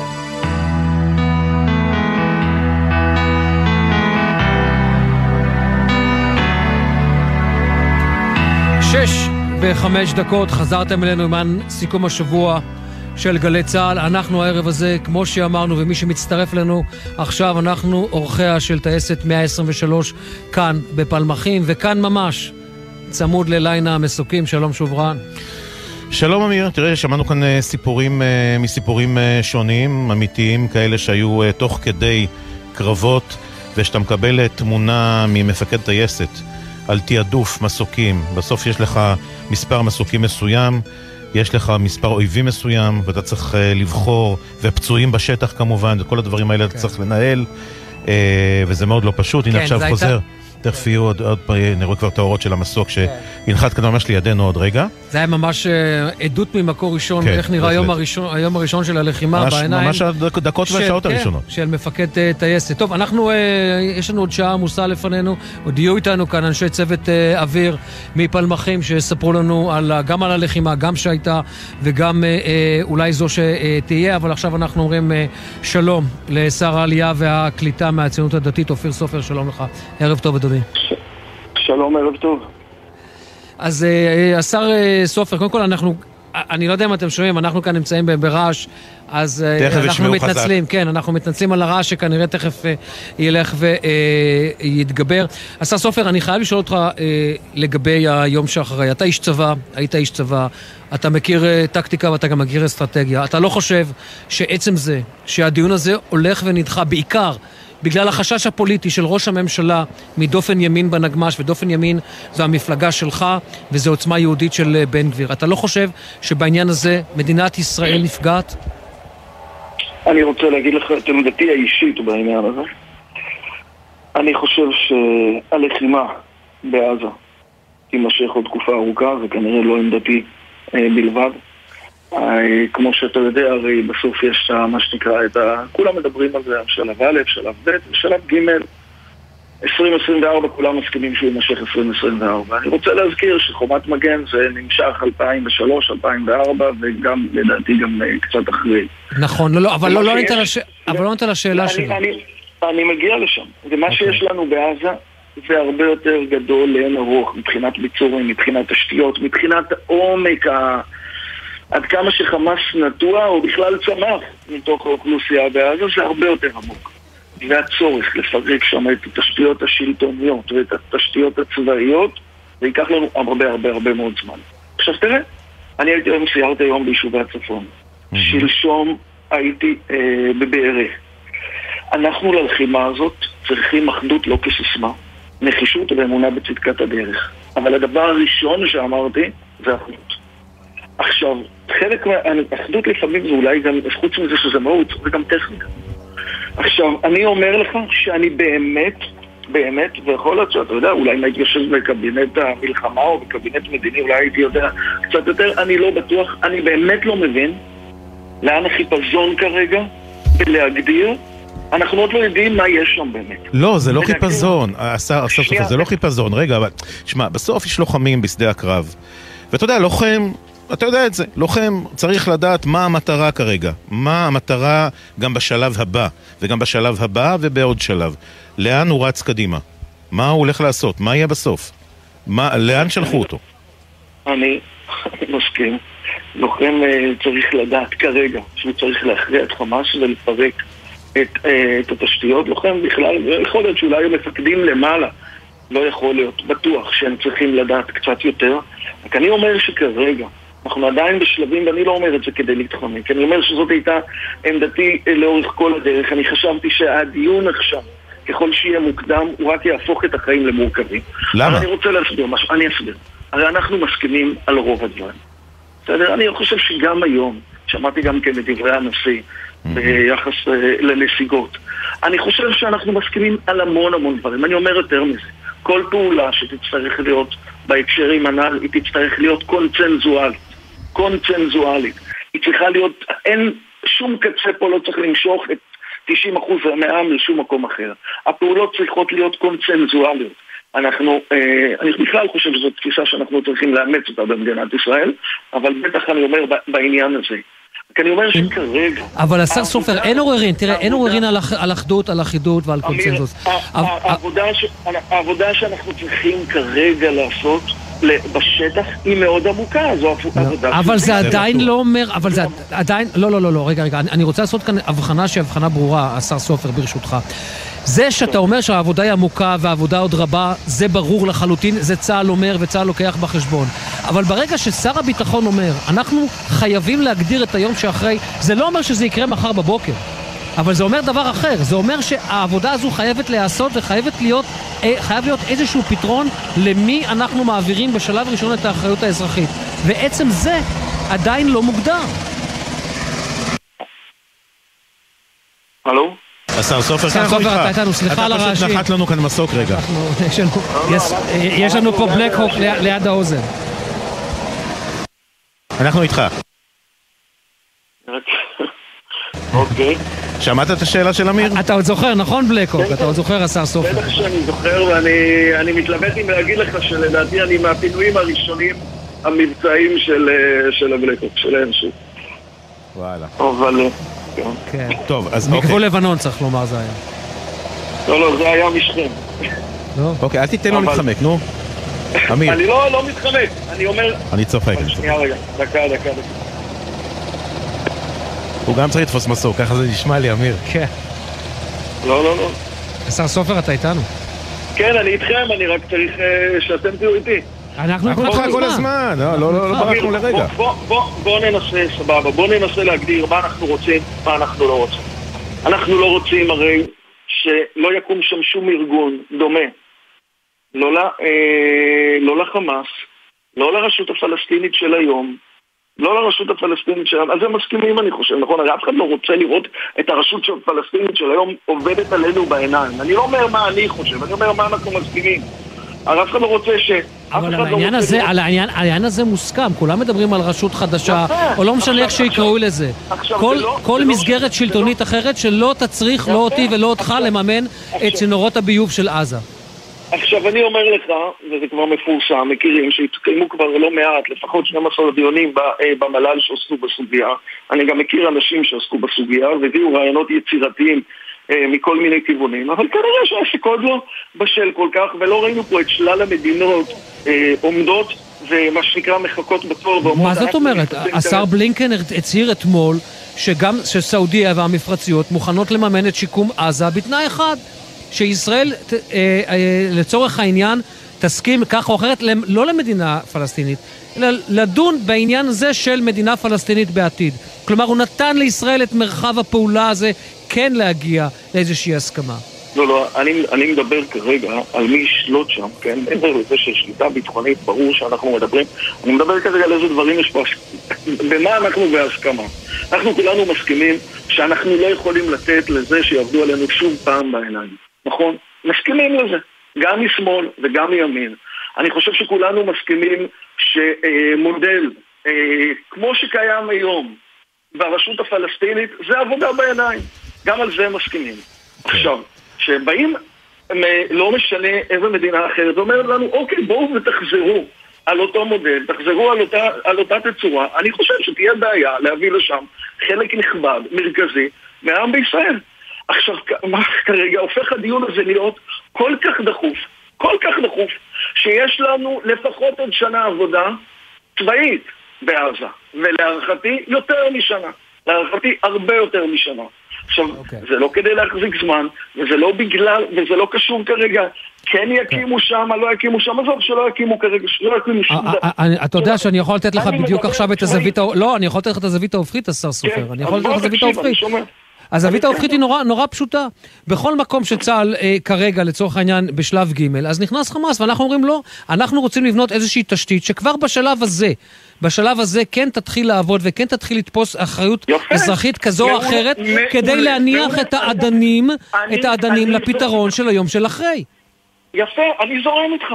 עכשיו תראה, בשביל לבנות, אה, אה, בשביל לבנות תשתית כזאת, אתה יודע שאתה צריך לייצר כמה מודלים, שלא צריך שום גנרל, אה, לא צריך שום מדינאי בשביל זה, לא צריך שום החלטה מדינית קריטית, דרמטית, שאומרת מדינה פלסטינית או, אה, או התיישבות אה, בגוש קטיף. לשני המודלים האלה, גם להקמה של אה, גוש קטיף מחדש וגם להקמה של מדינה אה, לא מדינה פלסטינית, של אה, מודל אה, שליטה אחר נקרא לזה בסדר, או גם מדינה פלסטינית, אתה צריך בסוף לפרק את ה... אני לא יכול לדבר איתך. אתה יכול, אתה יכול, תמשיך, אתה טוב. לפרק, לפרק את מה שקיים כרגע, את, השיל, את התשתיות השלטוניות האזרחיות, okay. אוקיי. ולהקים שם דבר שלא צריך שתהיה לו כרגע איזושהי רמה ריכוזית, כן? אה, ברמה של אה, ממשל, ממשל, אה, מה שנקרא, ממשל ריכוזי של מדינה. אתה לא צריך את זה. בבקשה, אפשר להחליט כרגע ש... זה מה שאתה צריך, אתה צריך לבנות פה כרגע קומה אחת במקום. ועם זה אפשר לחיות, צריך לחיות, כן, אבל תשמע, אנחנו מדברים בסיסמאות, אנחנו מדברים בסיסמאות, זה רן. אנחנו מדברים בסיסמאות. מה זה קומה? מה זה קומה? אנחנו מדברים בסיסמאות, אנחנו לא מסכימים, לא מגיעים פה לשום דבר בינתיים, לצערי, בשיחה. אני חושב שזה מה שצריך לעשות כרגע. אני חושב שזה משהו שכל חלקי העם יודעים, יודע לחיות איתו כרגע. אני רוצה להזכיר לכם שאנחנו נכנסנו לאירוע הזה אה, באווירת השישי לאוקטובר, ככה נכנסנו לשביעי לאוקטובר. אז יש עניין לא לעלות על מוקשים מיותרים בתקופה הזאת. Okay. אוקיי. יש עניין, יש עניין okay. אוקיי. לשמור על עצמות. יש עניין עכשיו לא לדבר על הנקודות הכי כואבות שהתחילו לייצר כאן מחלוקות. ואיכשהו יש תחושה שיש גורמים שמנסים בכוח להכניס את הנקודה הזאת. אני אומר, חבר'ה, אפשר לדחות את זה. עכשיו אני אומר לך, אה, השר סופר, לא, אנחנו חייבים לעצור כאן, אנחנו פשוט מדווחים על אירוע ירי חריג בירושלים, אז אנחנו נאלץ להיפרד כאן. תודה רבה לך. כן, כן, אנחנו ממהרים לנועה ברנס, כתבתנו בירושלים. נועה, שלום לך.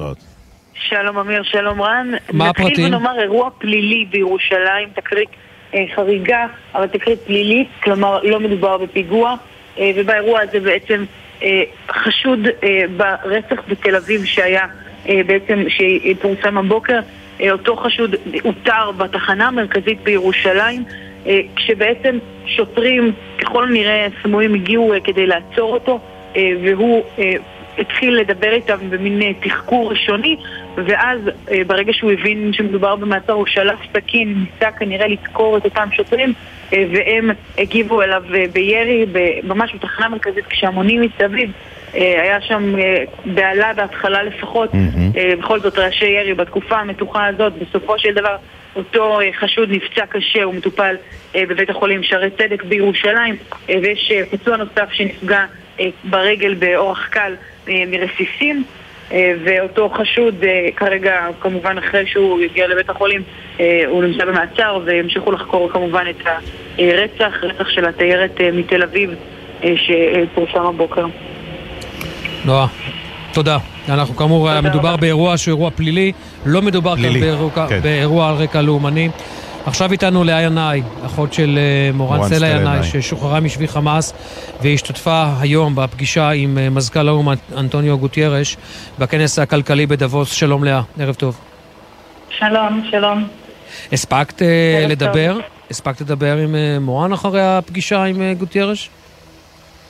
אז קודם כל גם אני הייתי בפגישה ביחד עם כולם, אה, יצא לנו לדבר איתו, זה היה אתמול בערב. אה, הוא הגיע וכיבד אותנו במעמד הזה. אה, הייתה פגישה מאוד אמפתית, הוא היה מאוד אמפתי ותומך, נוצר קשר אחרי מספר דקות. והוא התעניין ושאל וביקש... הוא היה, הוא היה אמפתי ותומך? רגע, רגע, אני רוצה... כי דעתי עליו, שוב, אמפתי ותומך? אחרי שהוא אה, סירב לגנות את סירב. לגנות את אה, אה, זוועת השבעה באוקטובר? בדיוק. אז הוא נכנס לחדר והוא פתאום התוודע, והוא הסתכל בעיניים והוא ראה שכל בן אדם הוא בן אדם ולא רק איזשהו מספר או סיפור ובאמת בדקה הראשונה, השנייה הוא ככה התיישב וניסה למצוא את מקומו, אבל אה, מהר מאוד כשאתה פוגש ואתה שומע את העדויות אי אפשר שלא להיות אמפתי ותומך, אז כן. היה שיח איתו? יכולתם- יכולתם לדבר איתו? הוא ענה כן, לשאלות? ישבנו, בוודאי, ישבנו במפגש פרטי, בחדר סגור, דיברנו לפחות חצי שעה, נוצר קשר אה, אחרי מספר דקות, ממש הוא השאיר מבט והתעניין ושאל והבטיח לעזור. הוא אמר שהוא היה פעמיים בקטר ושזה בגדול לא קשור לפוליטיקה ולסכסוך הישראלי-הפלסטיני ושאסור לקבל שיש בני ערובה וחייב לשחרר אותם מיד. אוקיי. אה, היה חשוב מאוד, היה לנו חשוב מאוד אה, להעלות את כל הנושא של הפשעים המיניים. מורן אחותי גם ביקשה שהוא יצפה בעדות של אגם גולדשטיין, אה, שהיא דיברה בעצרת. הוא הזדעזע מהעדות, והוא אמר ש... רגע, מה זה, אני חייב לשמוע, מה זה הזדעזע מהעדות? מה זה הזדעזע מהעדות? אנחנו שלושה חודשים אחרי הזוועה של השבעה באוקטובר. אה, ידענו כבר בשלב מוקדם מאוד על כל מה שקשור לפגיעות אה, מיניות. הוא היה צריך את העדות שהתפרסמה באמצעי התקשורת בישראל, או לחילופין בתחקיר נרחב של הניו יורק טיימס, רק אז כדי אה, להיות, אה, אה, להיווכח בהזוועות?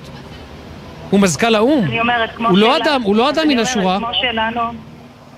תראה, אני לא באה להגן עליו ואני לא... לא, את מבינה, אני- אני חלילה, את מבינה את. התמיהה שלי. לא, לא, אנחנו רק, שואלים, אה. לאה, לאה, אנחנו רק שואלים, אנחנו כן. רוצים לדעת פשוט את הלך הרוח שהיה בפגישה הזו. לדעת, אה, אה, אה, סך הכל האיש, אה, איך אומרים, לא היה איתנו בשעות, בימים וגם בח- בחודש הראשון, בטח גם בחודש השני.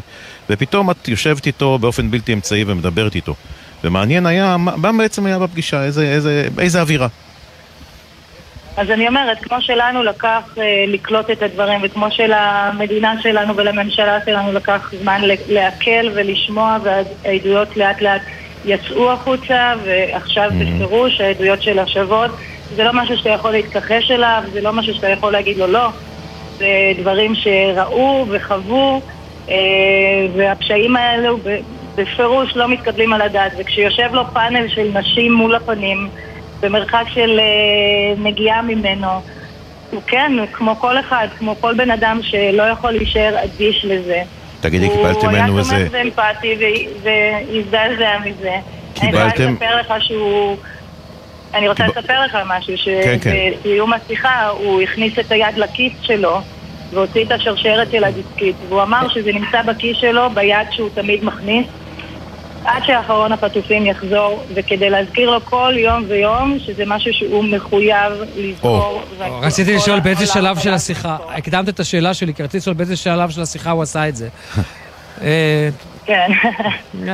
הבנ- הבנת מה שאלתי. תראה, טוב. אני, אני, אני, אני אגיד לכם מה, מה האג'נדה שלנו ומה המקום שלנו פה כמשפחות ואנחנו לא מד- מדיניים ואנחנו לא פוליטיים ברור. וכל אחד מתבטא בדרך שלו. לנו היה חשוב להגיע לפה מכיוון שזה הכנס הכלכלי החשוב בעולם. יש פה את האנשים הכי משפיענים שיש, פגשנו ראשי חברות הכי גדולים בעולם ממנכ"ל אמזון פייזר ועוד המון. ובסופו של דבר, מה שהיה חשוב לנו זה שיראו שאנחנו בני אדם ושהחטופות שחזרו הם בני אדם שחוו את הדברים האלה, וזה לא משהו שאפשר להתכחש. ובסופו של דבר, כשאתה עושה engagement רגשי ויש הזדהות רגשית, האנשים האלה ישבו ובכו והתחברו ואמרו שיעשו הכל ביכולתם כדי לעזור, ובאמת ראית איך אה, אנשים קמים ומתקשרים לכל מיני אה, חברים ועזרים. וזה לנו- התפקיד שלנו לנו- אה, לבוא, לנו לבוא היה חשוב. אותו, אני חושבת... לא, אנחנו ולשפוט שופטים, אני אומר, לנו היה חשוב, לנו היה חשוב מאוד לשמוע שהייתה אמפתיה גדולה מצידו, ויותר מאמפתיה, איזושהי הבטחה באמת שהוא יסייע בהחזרת החטופים והחטופות הביתה כמה שיותר מהר. אז אני אומרת את זה אחרי שבאמת אה, ישבנו איתו ובהתחלה הוא ריצד בעיניים ו- ועד שהוא התיישב, הישיר מבט והוא ביקש והתעניין ורצה לדעת מה אכלו ומה שתו ובאיזה תנאים ו- נילי מרגלית דיברה על המצב הרפואי הרעוע, ובסופו של דבר, אחרי שאתה שומע ואתה יושב חצי שעה עם בני אדם כאלה, אתה מרגיש שהיה חיבור, ואני מאמינה בכל ליבי ומקווה בכל ליבי שהוא מבין שזה משהו שלא ניתן אה, לחשוב עליו, זה משהו שחייב עכשיו לפעול, וזאת הייתה הרגשה. כולנו היינו מופתעים ומחוזקים, אה, ונקווה לטוב. כן, אנחנו מצטרפים כמובן לעניין הזה, שכולם יחזרו הביתה כמה שיותר מהר, בריאים ושלמים. בריאות ובריאים. כן, לאה ינאייך. לאה, תודה. אחות של מורן סטלה ינאי. ששוחררה משבי חמאס, תודה רבה לך. אנחנו עוברים עכשיו לשי ישראל, כתבנו שנמצא בכרמי גת, משכנם החדש, הזמני צריך לומר, של חברי אה, קיבוץ ניר עוז, ושם מציינים היום, לא מציינים, שם היום, אה, בוא נגיד ככה, אני לא יכול להגיד אפילו חור, זה לא... אה, המילה מציינים לא מתאימה. מה זה מציינים יום הולדת? יום הולדת שנה לכפיר כן. ביבס, שלום שי. כן, אה, שלום רן, שלום אמיר. אז במקביל לאירוע ש, שנערך היום בכיכר החטופים, לפני זמן קצר נערך גם אירוע לציון, לציון יום הולדת שנה לתינוק כפיר ביבס, אה, גם של קהילת קיבוץ ניר עוז. היה להם באמת חשוב לציין את זה פה, גם במסגרת של הקיבוץ. האנשים ש, שחיו איתם ביום-יום, כל כך אהבו אותם ובאמת אה, מייחלים, מייחלים לשובם. באמת הפריחו בלונים, היה כיסא תינוק ריק ש, שמיועד לכפיר ביבס. ואיתנו נמצאת עכשיו דלית רם אהרון, חברת קיבוץ ניר עוז, את ארגנת את האירוע, אה, חברה קרובה של משפחת ביבס. אז אה, אנחנו יודעים ש... ש... שהיית מאוד קרובה אליהם, לכל אחד מהם, וה... והילדים חברים. אז ספרי לנו באמת איך זה, איך זה מרגיש היום שמציינים יום הולדת שנה לכפיר. אה, זה יום מאוד מאוד עצוב. תעודת עניות לכולנו, שעדיין הם נמצאים בשבי, ושכפיר אה, חוגג את היום הולדת באמת הכי עצובה שיש. אה, היום הולדת הראשונה שלו שם, בעזה. אה, לא האמנתי שנגיע ליום הזה. באמת משפחה מדהימה, אני חברה מאוד קרובה של שירי. גם הילדים, אריאל הגדול שלה ואורן שלי נולדו ביחד, גדלו ביחד, והם היו כמו בני בית אצלנו. אנחנו אוהבים אותם, והילדים שלי תמיד היו כרוכים סביב כפיר, והוא באמת באמת התינוק הכי מתוק שפגשתי אי פעם. זה לא מגיע לו, זה לא מגיע לו, זה לא מגיע להם. אה, פשוט עצוב, עצוב, עצוב שהם אה, עדיין שם. אה, והלב שלנו, של כולנו, כן, אפשר שם לשמוע את איתם. הצער, את הצער שלך ככה בקול. כולנו. אה, אנחנו כולנו תקווה. דלית, תודה. שהדבר תודה הזה... זה יסתיים כבר. ואת יודעת, ויחזרו חיבוק. הביתה. אתה מודע, את בקריית גת, אנחנו פלמחים, אבל חיבוק מכולנו, לכל תושבי. הקיבוץ. תודה. בהחלט. ותודה תודה. לכם. תודה דלית, ותודה תודה. גם תודה, לשי שי. אה, כתבנו. ואיתנו כאן בעמדה, רב סרן במילואים, נון, טייס. עושים פה מעברים כן, לא הגיוניים. טייס, אה, אה, טייס בבלקהוק, ינשוף, טייסת 123. שלום. שלום, ערב אבל שים לב, אנחנו עומדים והוא יושב, אז בוא נשב. כן, כן, אני כבר... בוא נשב. הוא, אה, אתה יודע, הוא יש... עד עכשיו הוא ישב במקום עם משענת, אנחנו במקום בלי משענת. אז נו, ספר לנו, אתה מגיע לטייסת אה, מתי? האיש מילואים. אני איש מילואים, אני גר בתל אביב. אה, כמו כולם בשש וחצי בבוקר, כבר הייתי ער, ילדים קטנים, אז זה היה ככה אמצע היום. אה, נכנסים לממ"ד, מתקשר לטייסת, צריך לבוא, ובאופן מפתיע הפעם אמרו כן. אה, הייתי פה, אני חושב... אה, היית בכשירות? כן. אתה טס אחת לשבוע. טס, טס אה, כמה שנדרש לא, כדי לשמור את הכשירות. הבנת מה שאלתי, שאלתי, כן. היית בכשירות. הייתי בכשירות בהחלט. אה, וזהו, הייתי בטייסת, אני חושב, אה, כבר סביב אה, תשע, תשע וחצי. אה, ככה אה, אוישתי בכמה צוותים הראשונים שעוד עלו לאוויר. מה חשבת שדהרת עם הרכב בדרך לכאן? השאלה הראשונה זה למה, כאילו למה זה קורה, בדרך כלל טילים על תל אביב יש איזה... יש סיבה. בדיוק, יש לא כמה, חיסון, כמה דגלים לא לפני. כן. למה?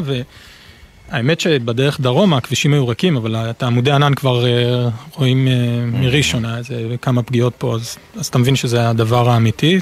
אתה מסתכל ימינה ושמאלה, גם במכוניות לידך אתה רואה אנשים עם אה, מבט נחוש נעים דרומה. היה לך ברור שכולם נעים דרום, הכל אחד אין-. אין דילמה בשעה הזאת על איילון דרום, בשבת בבוקר. מתי אתה ממרירי? פעם ראשונה? אנחנו ממריאים סביב אה, מניח תשע וחצי, עשר, עדיין המשימות לא כל כך היו ברורות והתגבשו, הרבה, כמו שקראו ב... בהרבה מקומות אחרים אה, כבר אה, סיפרו על זה, הכוחות הקרקעיים התקשרו והתחילו לבקש, תבואו, תיקחו אותנו, תטיסו אותנו, ובאמת אוישנו למשימה של להתחיל להזרים כוחות לכיוון החזית. זו הייתה בעצם המשימה הראשונה שלנו. הנחיתה הראשונה שלך איפה? מתי? הנחיתה הראשונה שלי הייתה, אז המראנו זוג, יצאנו מכאן זוג, אנחנו היינו השניים ככה במבנה, מגיעים לאסוף גדוד של הצנחנים מאזור ירושלים, פוגשים שם עוד ארבעה יסורים. אה, זה פורסם, נבי מוסא. בדיוק, אז אה, פוגשים עוד ארבעה אסורים ומתארגנת ככה הטסה גדודית אד אה, הוק באותו בוקר, ובעצם אנחנו יוצאים... אתה מעמיס יותר? בטח, כן. הקברניטה שהייתה איתי, כולם הבינו שזה כבר לא מגבלות אימונים. זאת אומרת, עובדים מחוץ למעטפת לחלוטין. עובדים במעטפת של המסוק, מחוץ כן. למגבלות האימונים. כן, האסורים העמיסו כמות נאה, גם אנחנו העמסנו כמות יפה של חיילים. וככה מהר מתארגנים ויוצאים לאיזה שיירה כזאת של שישה מסוקים לקחת לאזור אה, בארי. אוקיי, ואתה מתחיל להתקרב לבארי, אתה מתחיל, לקב... אתה מתחיל לראות... אז אנחנו, האמת שלפני שהתקרבנו לבארי, אז ככה אמרנו, טוב, נחלק בינינו את הקרונות, ואז אה, שומעים בקשר שהיסור הראשון אה, נפגע. זה עוד איזה קליק שלא התחבר, אבל גם אסימון מאוד גדול אה, שנפל באותו רגע. כן. אתם, אתם בעצם עדים לקולות הקשר של הטייסים, שנמצאים על הקרקע, ובעצם מפנים את כל מי שנמצא ב, אנחנו, ביסעור הזה. זה נכון, אנחנו כבר, אה, האירוע שם, באמת הם פעלו בצורה מאוד תכליתית ו, וטובה, והם ככה כבר דיווחו שהוא נפגע, הצוות בסדר, פרקו את כל הלוחמים. הם באמת היו ככה חדים וגם אמרו לנו, יש מנחת יותר טוב. כמה ו-X מרחק. נחת מזרחה יותר, נכון? אה, מעט, נכון. כן. נחת אה, מזרחה יותר, ואתה... אתה ניגע, כשאתה ניגש לנחיתה אתה מבין שאתה מאוים? כן, אין, אין דילמה, כאילו, אתה נכנסים אה, מאוד נמוך, הרבה לוחמים, אין פיינל גדול. לא, מהר, נמוך, ואיפשהו כבר... אתם צריכים להבין, זה, זה אזורים שבהם אתה לומד לטוס, זה אזורי טיסה של הבית ספר לטיסה, זה, זה לא אמור להיות תחזית, אמור, כן? אמ, אבל עדיין האזור הזה משנה פניו לחלוטין. כן. לגמרי, אתה מגיע ואתה מתחיל כבר לראות עמודי עשן, ואתה מתחיל לראות נוטבים, ואתה מריח את זה, ואתה רואה שזה שדה קרב. ומה בלב, מה, מה קורה? יש איזשהו פחד, או שאתה אומר, אני, זהו, אני בתוך המשימה? זה, אני מחלק את זה, עד הרגע שבו יש לך זמן לחשוב, אז כזה, מה קורה כאן, מה עושים, גם בשניות הראשונות אחרי שאתה מבין שהאסור נפגע, אז ממשיכים, לא ממשיכים, אבל זה היה מאוד ברור ש... הכוחות האלה חייבים להגיע לשם. אמ, אבל אה, להפתעתי אולי הטובה, ברגע שאתה לוקח כיוון, אתה הופך להיות קצת אה, מאוד אה, טכני. אמ, אתה מתחבר למכונה. כן, אתה לא חושב, נקרא לזה, לא עניינית או אני ח... מסביב. אני, אני חייב לשאול אותך בשלב הזה את השאלה, כי אתה יודע, אנחנו רואים את זה גם בסרטונים, יצא לי לראות את זה גם במציאות, כשהייתי במציאות. השלב הזה שאתה יורד לקרקע, ואתה צריך להמתין, או לפריקה או למסע של פצוע, ואלה שניות... שזה אתה כטייס, זה הלחץ הכי גדול. שאתה כל רגע עם המכונאי מאחורה, מה קורה? סגור דלתות, סגור דלתות. ספר לי על הרגעים האלה. אז אה, טייסי מסוק לא אוהבים להיות על הקרקע, שזה העבודה, אז תמיד אנחנו מנסים אה, לקצר את הזמן שהייה שלנו, להעמיס את האלונקות הכי מהר, או לפרוק את החיילים הכי מהר, כי זה מן הסתם המקום שבו היתרונות שלנו הם אה, הכי נמוכים. אבל היינו עם שני מכונאים טסים באמת מצוינים, באמת טובים, וזה כוח שלא תודרך ולא אומן. נחתנו מאוד מהר, פתחו שתי דלתות, פרקו את הלוחמים, אני חושב שהיינו לא יותר משלושים אה, שניות על הקרקע, אתה באדרנלין, שלושים שניות שמרגישות כמו כמה דקות טובות, אתה משתדל לא לצעוק על המכונאי המוטס, כי זה לא יעזור לשחרר כן. את הקיטור. אז ברגע שאתה שומע את הדלתות סגורות רשאי, אתה... מזנק למעלה? קולקטיב עולה והמסוק אה, ממריא. אז אתם צריכים לחבל שאנחנו המאזינים שלנו לא יכולים לראות את התנועה, הוא, ממש ישב בקוקפיט לרגע ומשך למעלה את המצערת. לקח אותנו. לקוקפיט, מה שנקרא. נכון, מה, משכת עכשיו ביד שמאל? זה הקולקטיב. זה הקולקטיב. דלתות סגורות רשאי, קולקטיב עולה. עם כל הכוח. ואוקיי, אז ניתקת משם, אתה טס חזרה בעצם לבסיס, או שאתה לא. מקבל משימה? בשלב הזה, ככל שהזמן מתקדם, אתה רואה עוד מסוקים באוויר ועוד מסוקים באוויר, איפשהו, הזמן קצת...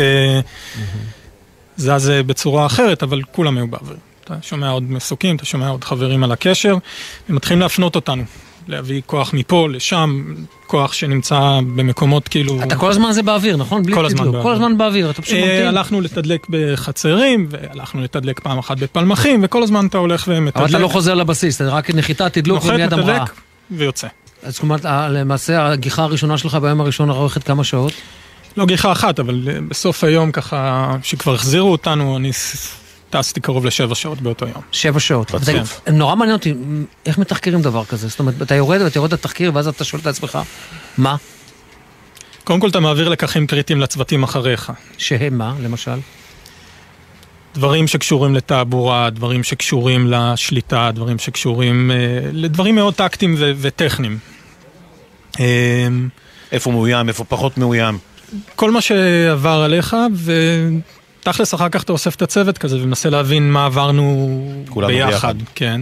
אה, זהו, גם בעצירות הקצרות לתדלוקים, ככה לדבר אחד עם השני, להסתכל אחד שני אבל בעיניים. בוא, גם קשה לעכל, זאת אומרת, אתה בעצם כל כך אינטנסיבי העניין הזה, שלעכל בעצם את מה שאתה רואה, ובעצם את. מהקימה שלך בבוקר, מההזנקה שלך, מהדהירה על איילון, וההגעה לבסיס, והגיחה הראשונה, זה, זה בטח עובר בשניות, מבחינת המוח, איך הוא זה מתרגם כן, את אתה זה. גם כל הזמן בשני כובעים, אתה בכובע הטייס, נוחת בכובע של הבית. אתה יודע, זה כל הזמן כזה נוחת, רגע, מה עם המשפחה, הם בסדר, כי... זה בדיוק העניין, אתה זו השאלה הבאה שלי, אם התקשרת, היה לך זמן להתקשר כל. הזמן. כל הזמן ברגע שאתה נוחת, כי אתה שומע על החבר'ה, אתה יודע, אתה שומע על זה שפרצו, ושאנשים, ושיש אה, מחבלים שנכנסו לארץ, אתה אומר, אולי הם יגיעו עד תל אביב, אולי הם יגיעו גם למשפחות אה, שלנו שם, אז אתה כל הזמן ככה בפינג פונג, אתם בסדר? כן, יופי, אני ראש שקט, אני יכול לחזור אה, לטוס. מה עושה בחיים האזרחיים ככה?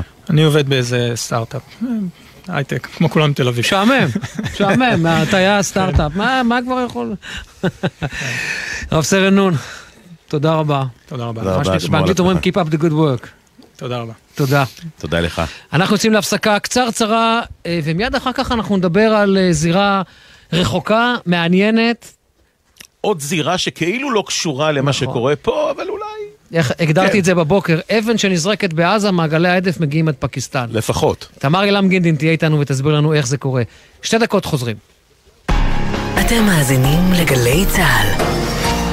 את חולמת לשרת בתפקיד שייתן לך מקצוע עם משמעות? מצוין! הרשמי לכנסי המידע של העתודה האקדמית, המתקיימים במהלך חודש ינואר באופן מקוון, ותגלי מגוון מסלולים שיאפשרו לך להתקדם לתפקידים מובילים בצה"ל, בתעשייה ובהייטק. המסלולים משלבים תואר וניסיון מקצועי. את רוצה לדעת עוד? לפרטים נוספים ולהרשמה, חפשי בגוגל עתודה אקדמית. עתודה אקדמית, הנוסחה שלך להצלחה. הטכניון דואג לסטודנטים ולסטודנטיות במילואים, במתווה גמיש לחזרה ללימודים, הכולל מענק ששת אלפים שקלים לזכאים, סיוע וליווי אישי על ידי אנשי סגל, הרצאות וסדנאות לגוף ולנפש, דחיית פתיחת שנת הלימודים ופטור מבחינות אביב וקיץ תשפ"ג. עמיתי מועדון חבר, ימים אחרונים להטבות בלעדיות על דגמי מיצובישי מבית קולמוביל, עד 23 בינואר. לפרטים כוכבית 5839 או באתר מועדון חבר. בתקווה לימים טובים יותר. זה הכל בשבילך, חבר. הימים הללו ימים קשים לכולנו. חשוב שתדעו, אתם לא לבד. הלילה בחצות, הפסיכולוגית הקלינית ציפי גון גרוס מזמינה אתכם לשיחות משותפות אל תוך הלילה. מרגישים צורך לדבר? תוכלו ליצור קשר במספר 03-681-3344. אתם לא לבד. הלילה בחצות, גלי צה"ל. זה לא בוקר טוב עד שכולם וכולן יחזרו. אני עודד, בנו של גדי מוזס, שחטוף בעזה כבר 104 ימים. אבא, כולנו מתגעגעים אליך, נלחמים ועושים כל מה שאנחנו יכולים על מנת להביא אותך ואת שאר החטופים הביתה. תשמור על האופטימיות שלך. אני כבר לא יכול לחכות לרגע שנרים ביחד כוס יין. בוקר טוב ישראל עם משפחות החטופים. מצפים לכולם בבית. עכשיו בגלי צה"ל, רן יבנאי ואמיר בר שלום. כן, חזרנו, פתאום שקט. זהו. הזמן הייתי עם היד על המתג של המיקרופון, לסגור, כן. לפתוח, לסגור, לפתוח. בין הכטב"מים למסוקים. ופתאום שקט. פתאום, זה לא אומר שום דבר, אבל זה מה כן. שקורה כרגע. שלום לדוקטור אה, תמר אילם גינדין, מומחית אה, לאיראן, אוניברסיטת חיפה, ומגישת הפודקאסט איראניום מועשר. שלום תמר, ערב טוב. שלום רב. אז אה, את יודעת, הגדרנו את זה, אני לא יודע אם שמעת את ההגדרה. אבן שנזרקת בעזה ומעגלי ההדף מגיעים עד פקיסטן, איראן, בלוצ'יסטן. תעשי לנו רגע סדר, ורק רגע, אני אמסגר את זה. פקיסטן תוקפת במהלך הלילה מטרות בתוך איראן, במחוז, כן, במחוז בלוצ'יסטן, סיסטן, שזה מחוז שנמצא על הגבול עם פקיסטן, נכון? נכון, וזה אחרי שביום שלישי בערב איראן תקפה במחוז בלוצ'יסטן בפקיסטן גם, גם מטרות של אה, גורמים בדלנים. בעצם שתי המדינות תקפו כל אחת על אדמת השנייה מטרות של גורמים בלוצ'ים בדלנים. אבל בעצם שתי המדינות האלה יש להן אינטרסים מאוד, מאוד משותפים, עד כמה שאני זוכר. אה, שתי מדינות אה, אה, מוסלמיות, זאת אומרת, בוא נגיד, זה קצת יתקלקל. אחת שיעית, אחת סונית, כן? כן, בסדר, לא משנה, אבל יש להם איזה עניין משותף. מה פתאום אחת נכנסת למרחב האווירי של השנייה וכל מיני כאלה דברים? זה באמת גרר גינויים וזימוני שגרירים לנזיפות, או לחילופין גירוש שגרירים, החזרת שגרירים, אבל בסופו של דבר שתי המדינות הצהירו כל אחת שהיא מכבדת את המרחב היבשתי של השנייה והתנצלו, אה, אבל בעצם האינטרס, שתיהן תקפו אינטרסים משותפים, אינטרסים שיש משותף. לתקוף. כן. כן, כלומר הבלוצ'ים משני, משני עברי הגבול אה, עושים צרות למשטרים שהם חיים בהם. הבלוצ'ים רוצים להתאחד ו, אה, ולהיפרד, גם מאיראן וגם מפקיסטן. כן, זהו, תתני לנו רק רגע במיות את, את, את המסגרת, בוא נקרא לזה ככה, האתנית-היסטורית. אנחנו מדברים על מחוז אה, סיסטן בלוצ'יסטן, שמי שלא יודע באיראן, זה המחוז הדרום-מזרחי שגובל בפקיסטן ואפגניסטן. עד עכשיו נכון, נכון. גיאוגרפית. יפה. ויש באזורים נכון. האלה שבטים, ועכשיו תעשה לנו את הסדר בשבטים של למעשה משני צידי הגבול. או משלוש, אה, של שלוש מדינות. יש גם באפגניסטן, שזה נכון, יותר פשטונים. נכון, יש גם באפגניסטן. אה, אבל גם באפגניסטן יש לנו בלוצ'ים, ובעצם כמו שכורדיסטן, שאני מקווה שנגיע גם אליה היום, אה, בצפון, בצפון מערב המדינה, זה בעצם שבט אחד, או, או משפחה אחת של שבטים שמחולקת בין כמה מדינות, ורוצה להתאחד ביניהם ולהתבדל מהמדינות האחרות, גם הבלוצ'ים. הבלוצ'ים הם סונים, הם מופלים לרעה ברמות שלנו אפילו קשה לדמיין. זה לא שבבתי הספר שלהם אין מחשב לכל ילד, או אין מחשב בכלל. יש תמונות של בתי ספר שאין בהם קירות. המורה, המורה יושבת עם הילדים מחוץ לאוהל, הם יושבים על אבנים אם, אם יש אה, שמש, ובדרך כלל יש.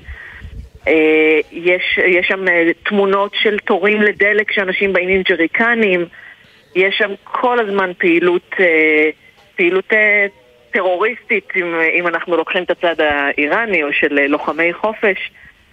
המחתרת הבלוצ'ית באיראן, אה, ג'ייש אל-עדל, שלפי הרפובליקה האסלאמית, אה, מאז שהם תקפו בפקיסטן היה מטרות של אה, ג'ייש אל-עדל, צבא הצדק, הם לפעמים חוטפים חיילים איראנים. כל כמה שנים אנחנו שומעים על חיילים איראנים שנחטפים על ידי בלוצ'ים אזרחי איראן במחוז סיסטן בלוצ'יסטן.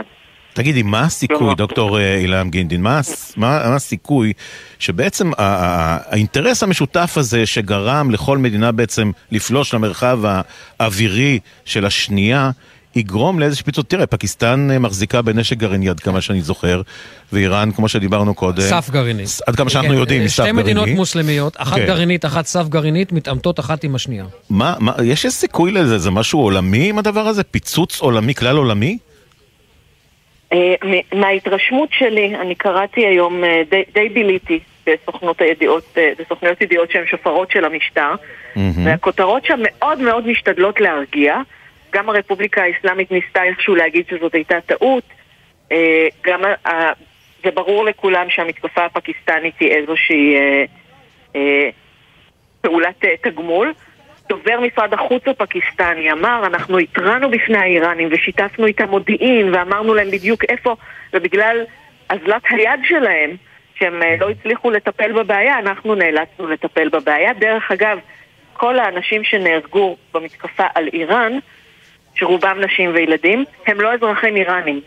בסיסטן בלוצ'יסטן יש אה, גם אחת הבעיות הגדולות, יש שם המון המון ילדים, שמכיוון שאבא שלהם לא איראני, הם לא אזרחי איראן. אין להם תעודת זהות.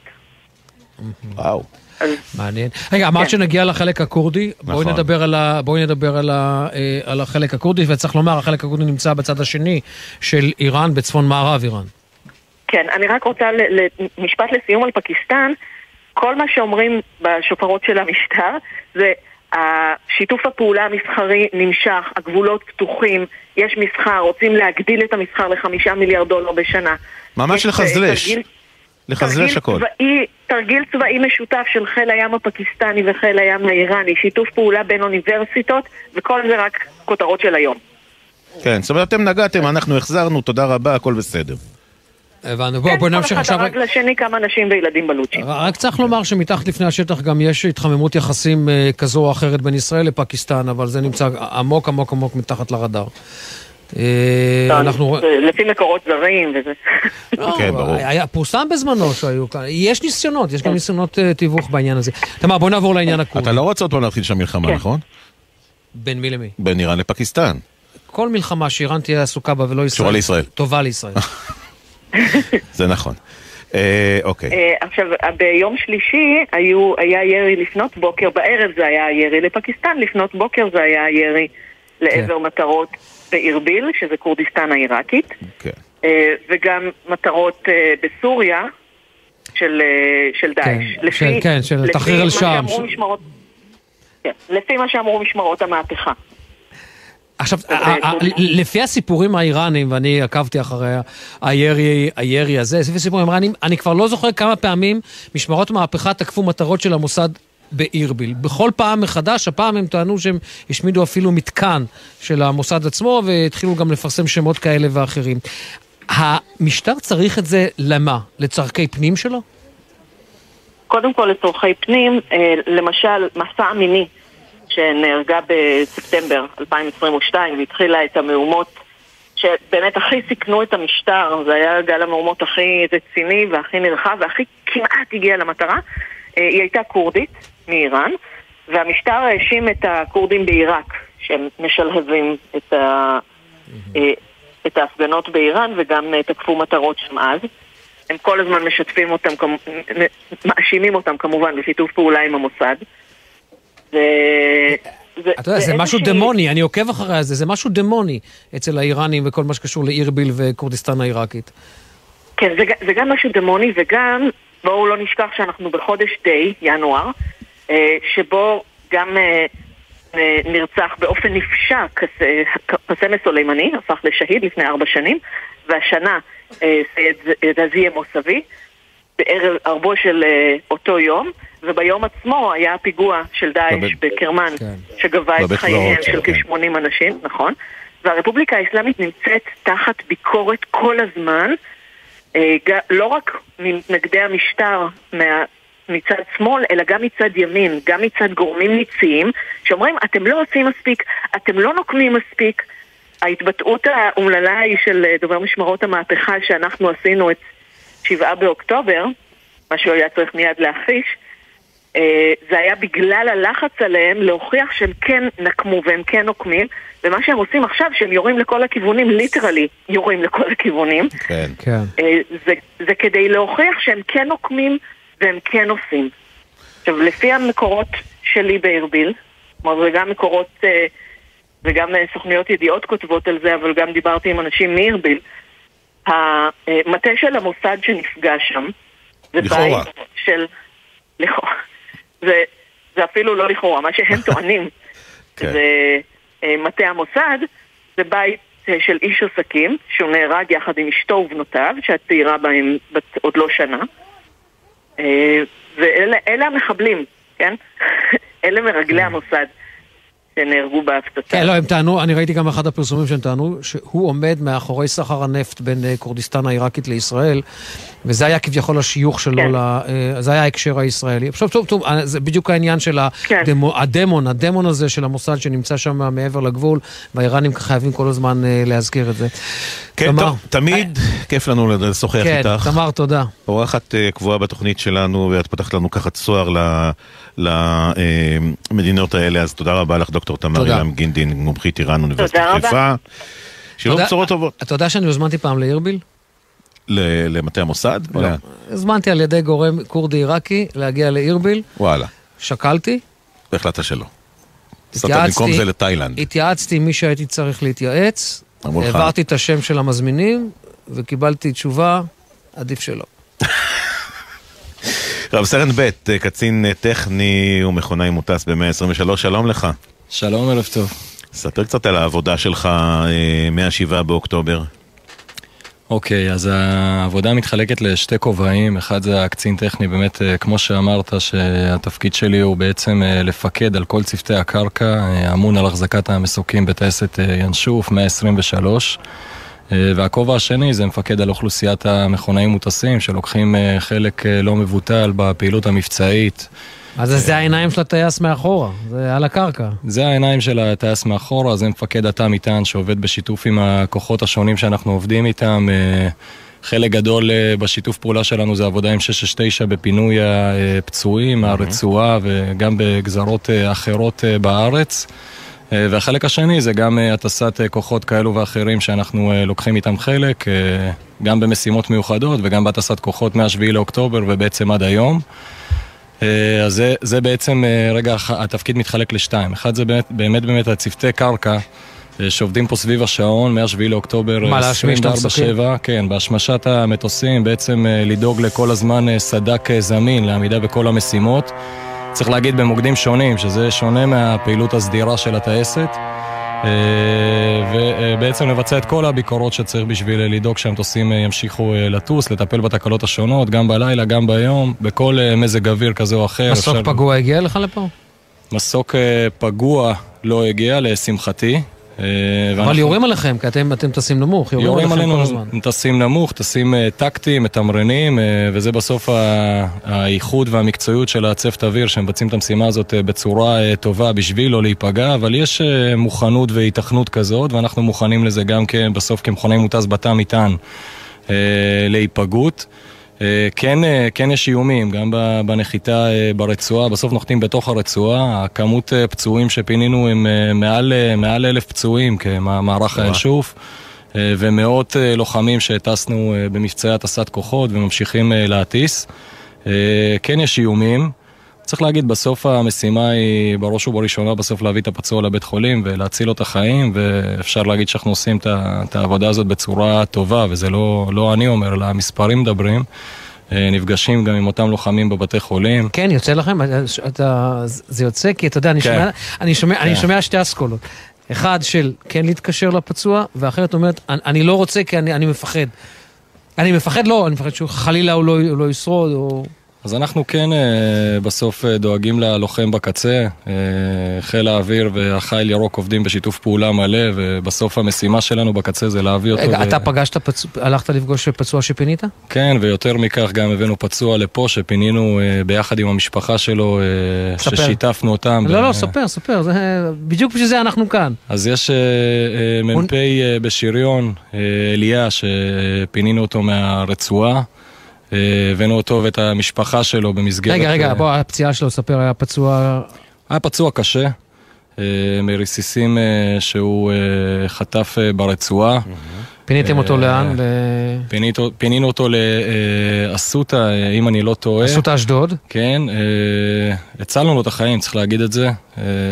ואם לא היינו עושים את זה במסגרת זמנים שעשינו, הקצרה, אז הוא לא היה בין החיים. עד כדי כך. אה, כן, כן, ממש ככה. אה, ועוד אה, מאות פצועים שהצלנו. לא, רגע, אבל ספר לנו על אליה, אוקיי, אתם מגיעים לבקר אותו בבית חולים, ו... אז, הגענו לבקר אותו בבית חולים. אני אישית לא הייתי בפגישה, אבל מפקד הטייסת שהתראיין לפני כן היה בפגישה הזו, ואני פגשתי אותו פה בטייסת ביחד עם משפחתו, ואנחנו מגלים כמה עולם קטן. שאח שלו שירת גם בטייסת 118 בתפקיד הקודם שלי, ואני ככה רק ממחבת חטוף לאליה, אני אומר וואלה... אתה דומה ל... יש, דומה יש, לו. יש מישהו שדומה לך, וככה וואו. אנחנו מגלים כמה העולם קטן, כמה מדינת קטע. ישראל אה, קטנה ומגובשת, וכולם מכירים את כולם.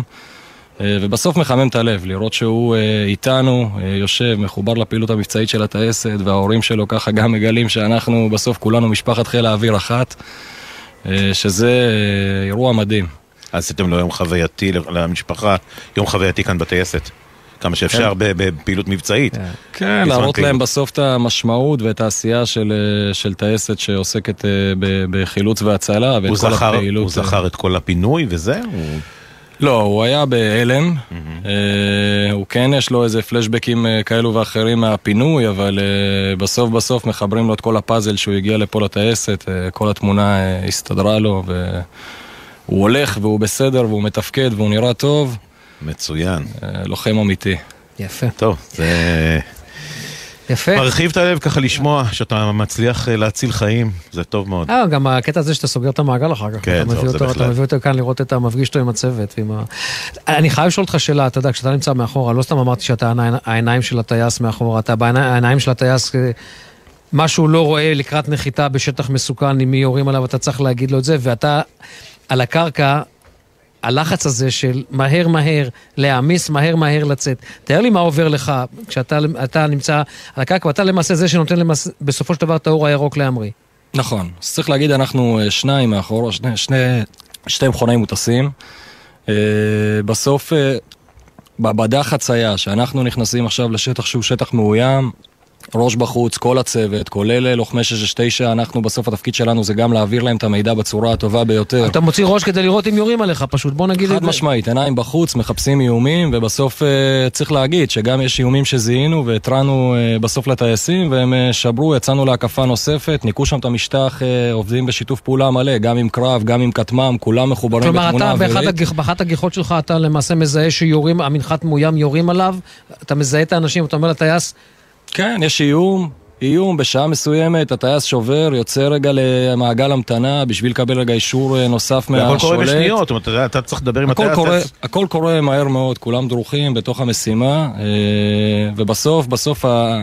בסוף המשימה זה לנחות ולחבור לפצוע, שזה גם אירוע לא פשוט, צריך להגיד, כל עזה אה, בסוף בעשן, פותחים שם איזשהו עפשן, צריך לזהות אותו, לזהות את המשטח, לנחות בבטחה, יש אה, בזנ"טים, יש מכשולים כאלו ואחרים, נוחתים אה, במגנן, צריך לשים את המסוק בתצורה הנכונה ל... גם- חזרה. גם בקרבה לפצוע וגם לא לפגוע בפצוע בנחיתה. יש פה מספר שיקולים שהטייס לוקח, ניקוי משטח שלנו, שאנחנו בסוף לא פוגעים באיזה שהם מכשולים כאלו ואחרים. ומפתיחת הדלת בעצם כמה שפחות זמן על הקרקע. אה, ופה מתקבלות החלטות של לפרוק, לא לפרוק, אה, כן איום, לא איום, ופה מקבלים את ההחלטות אה, מהר. כל נחיתה זה מקרה לגופו. ובעצם מנסים להעמיס את הפצועים כמה שיותר מהר. אני יכול להגיד שהזמנים מאוד טובים.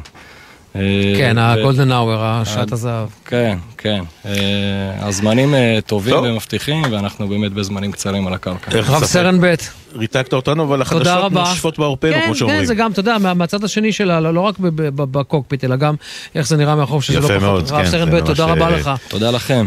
קצין טכני ומוכן עצמכם. ב-123, שמרו על עצמכם ותמשיכו לעשות מה שאתם. עושים הכי טוב שאפשר. אנחנו מסיימים כאן, יש לנו, אה, העורך הראשי של אה, יומן סיכום השבוע, תכף יהיה לנו גם את השיר.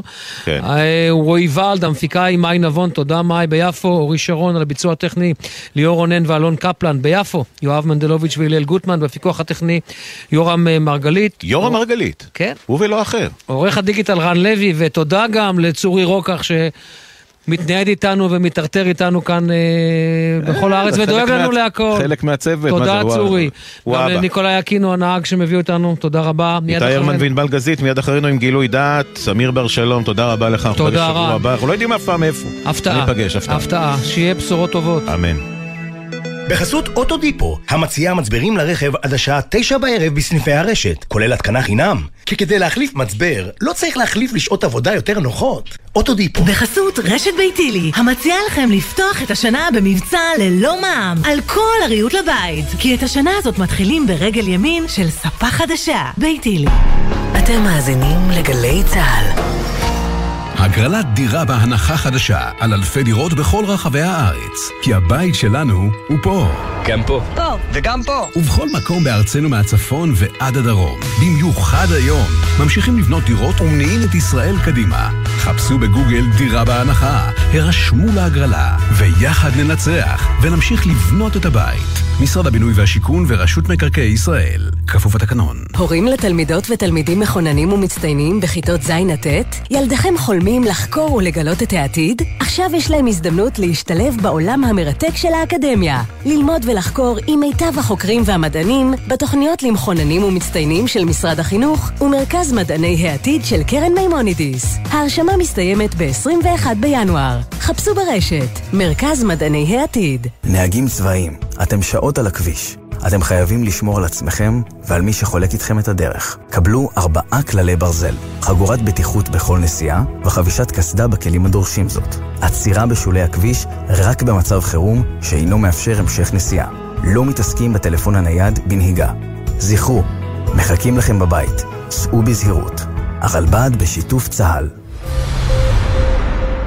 סוף השבוע הוא הזדמנות להפוגה מהחדשות, לשמוע גם משהו שיעשה לכם טוב על הלב. בשבת, ירדן בר כוכבא ודידי שחר בתוכנית לילדים, יורם סוויסה, בן וקובי פראג' ואורלי וגיא אוגרים כוחות לשבוע חדש. גלי צה"ל פה איתכם, כל מקום, כל הזמן. את המנגינה של העברית אי אפשר להפסיק.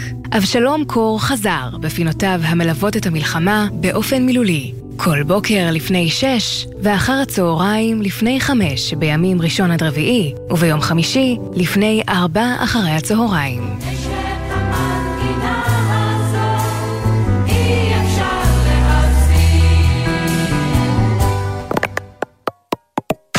מיד אחרי החדשות, ענבל גזית ואיתי הרמן.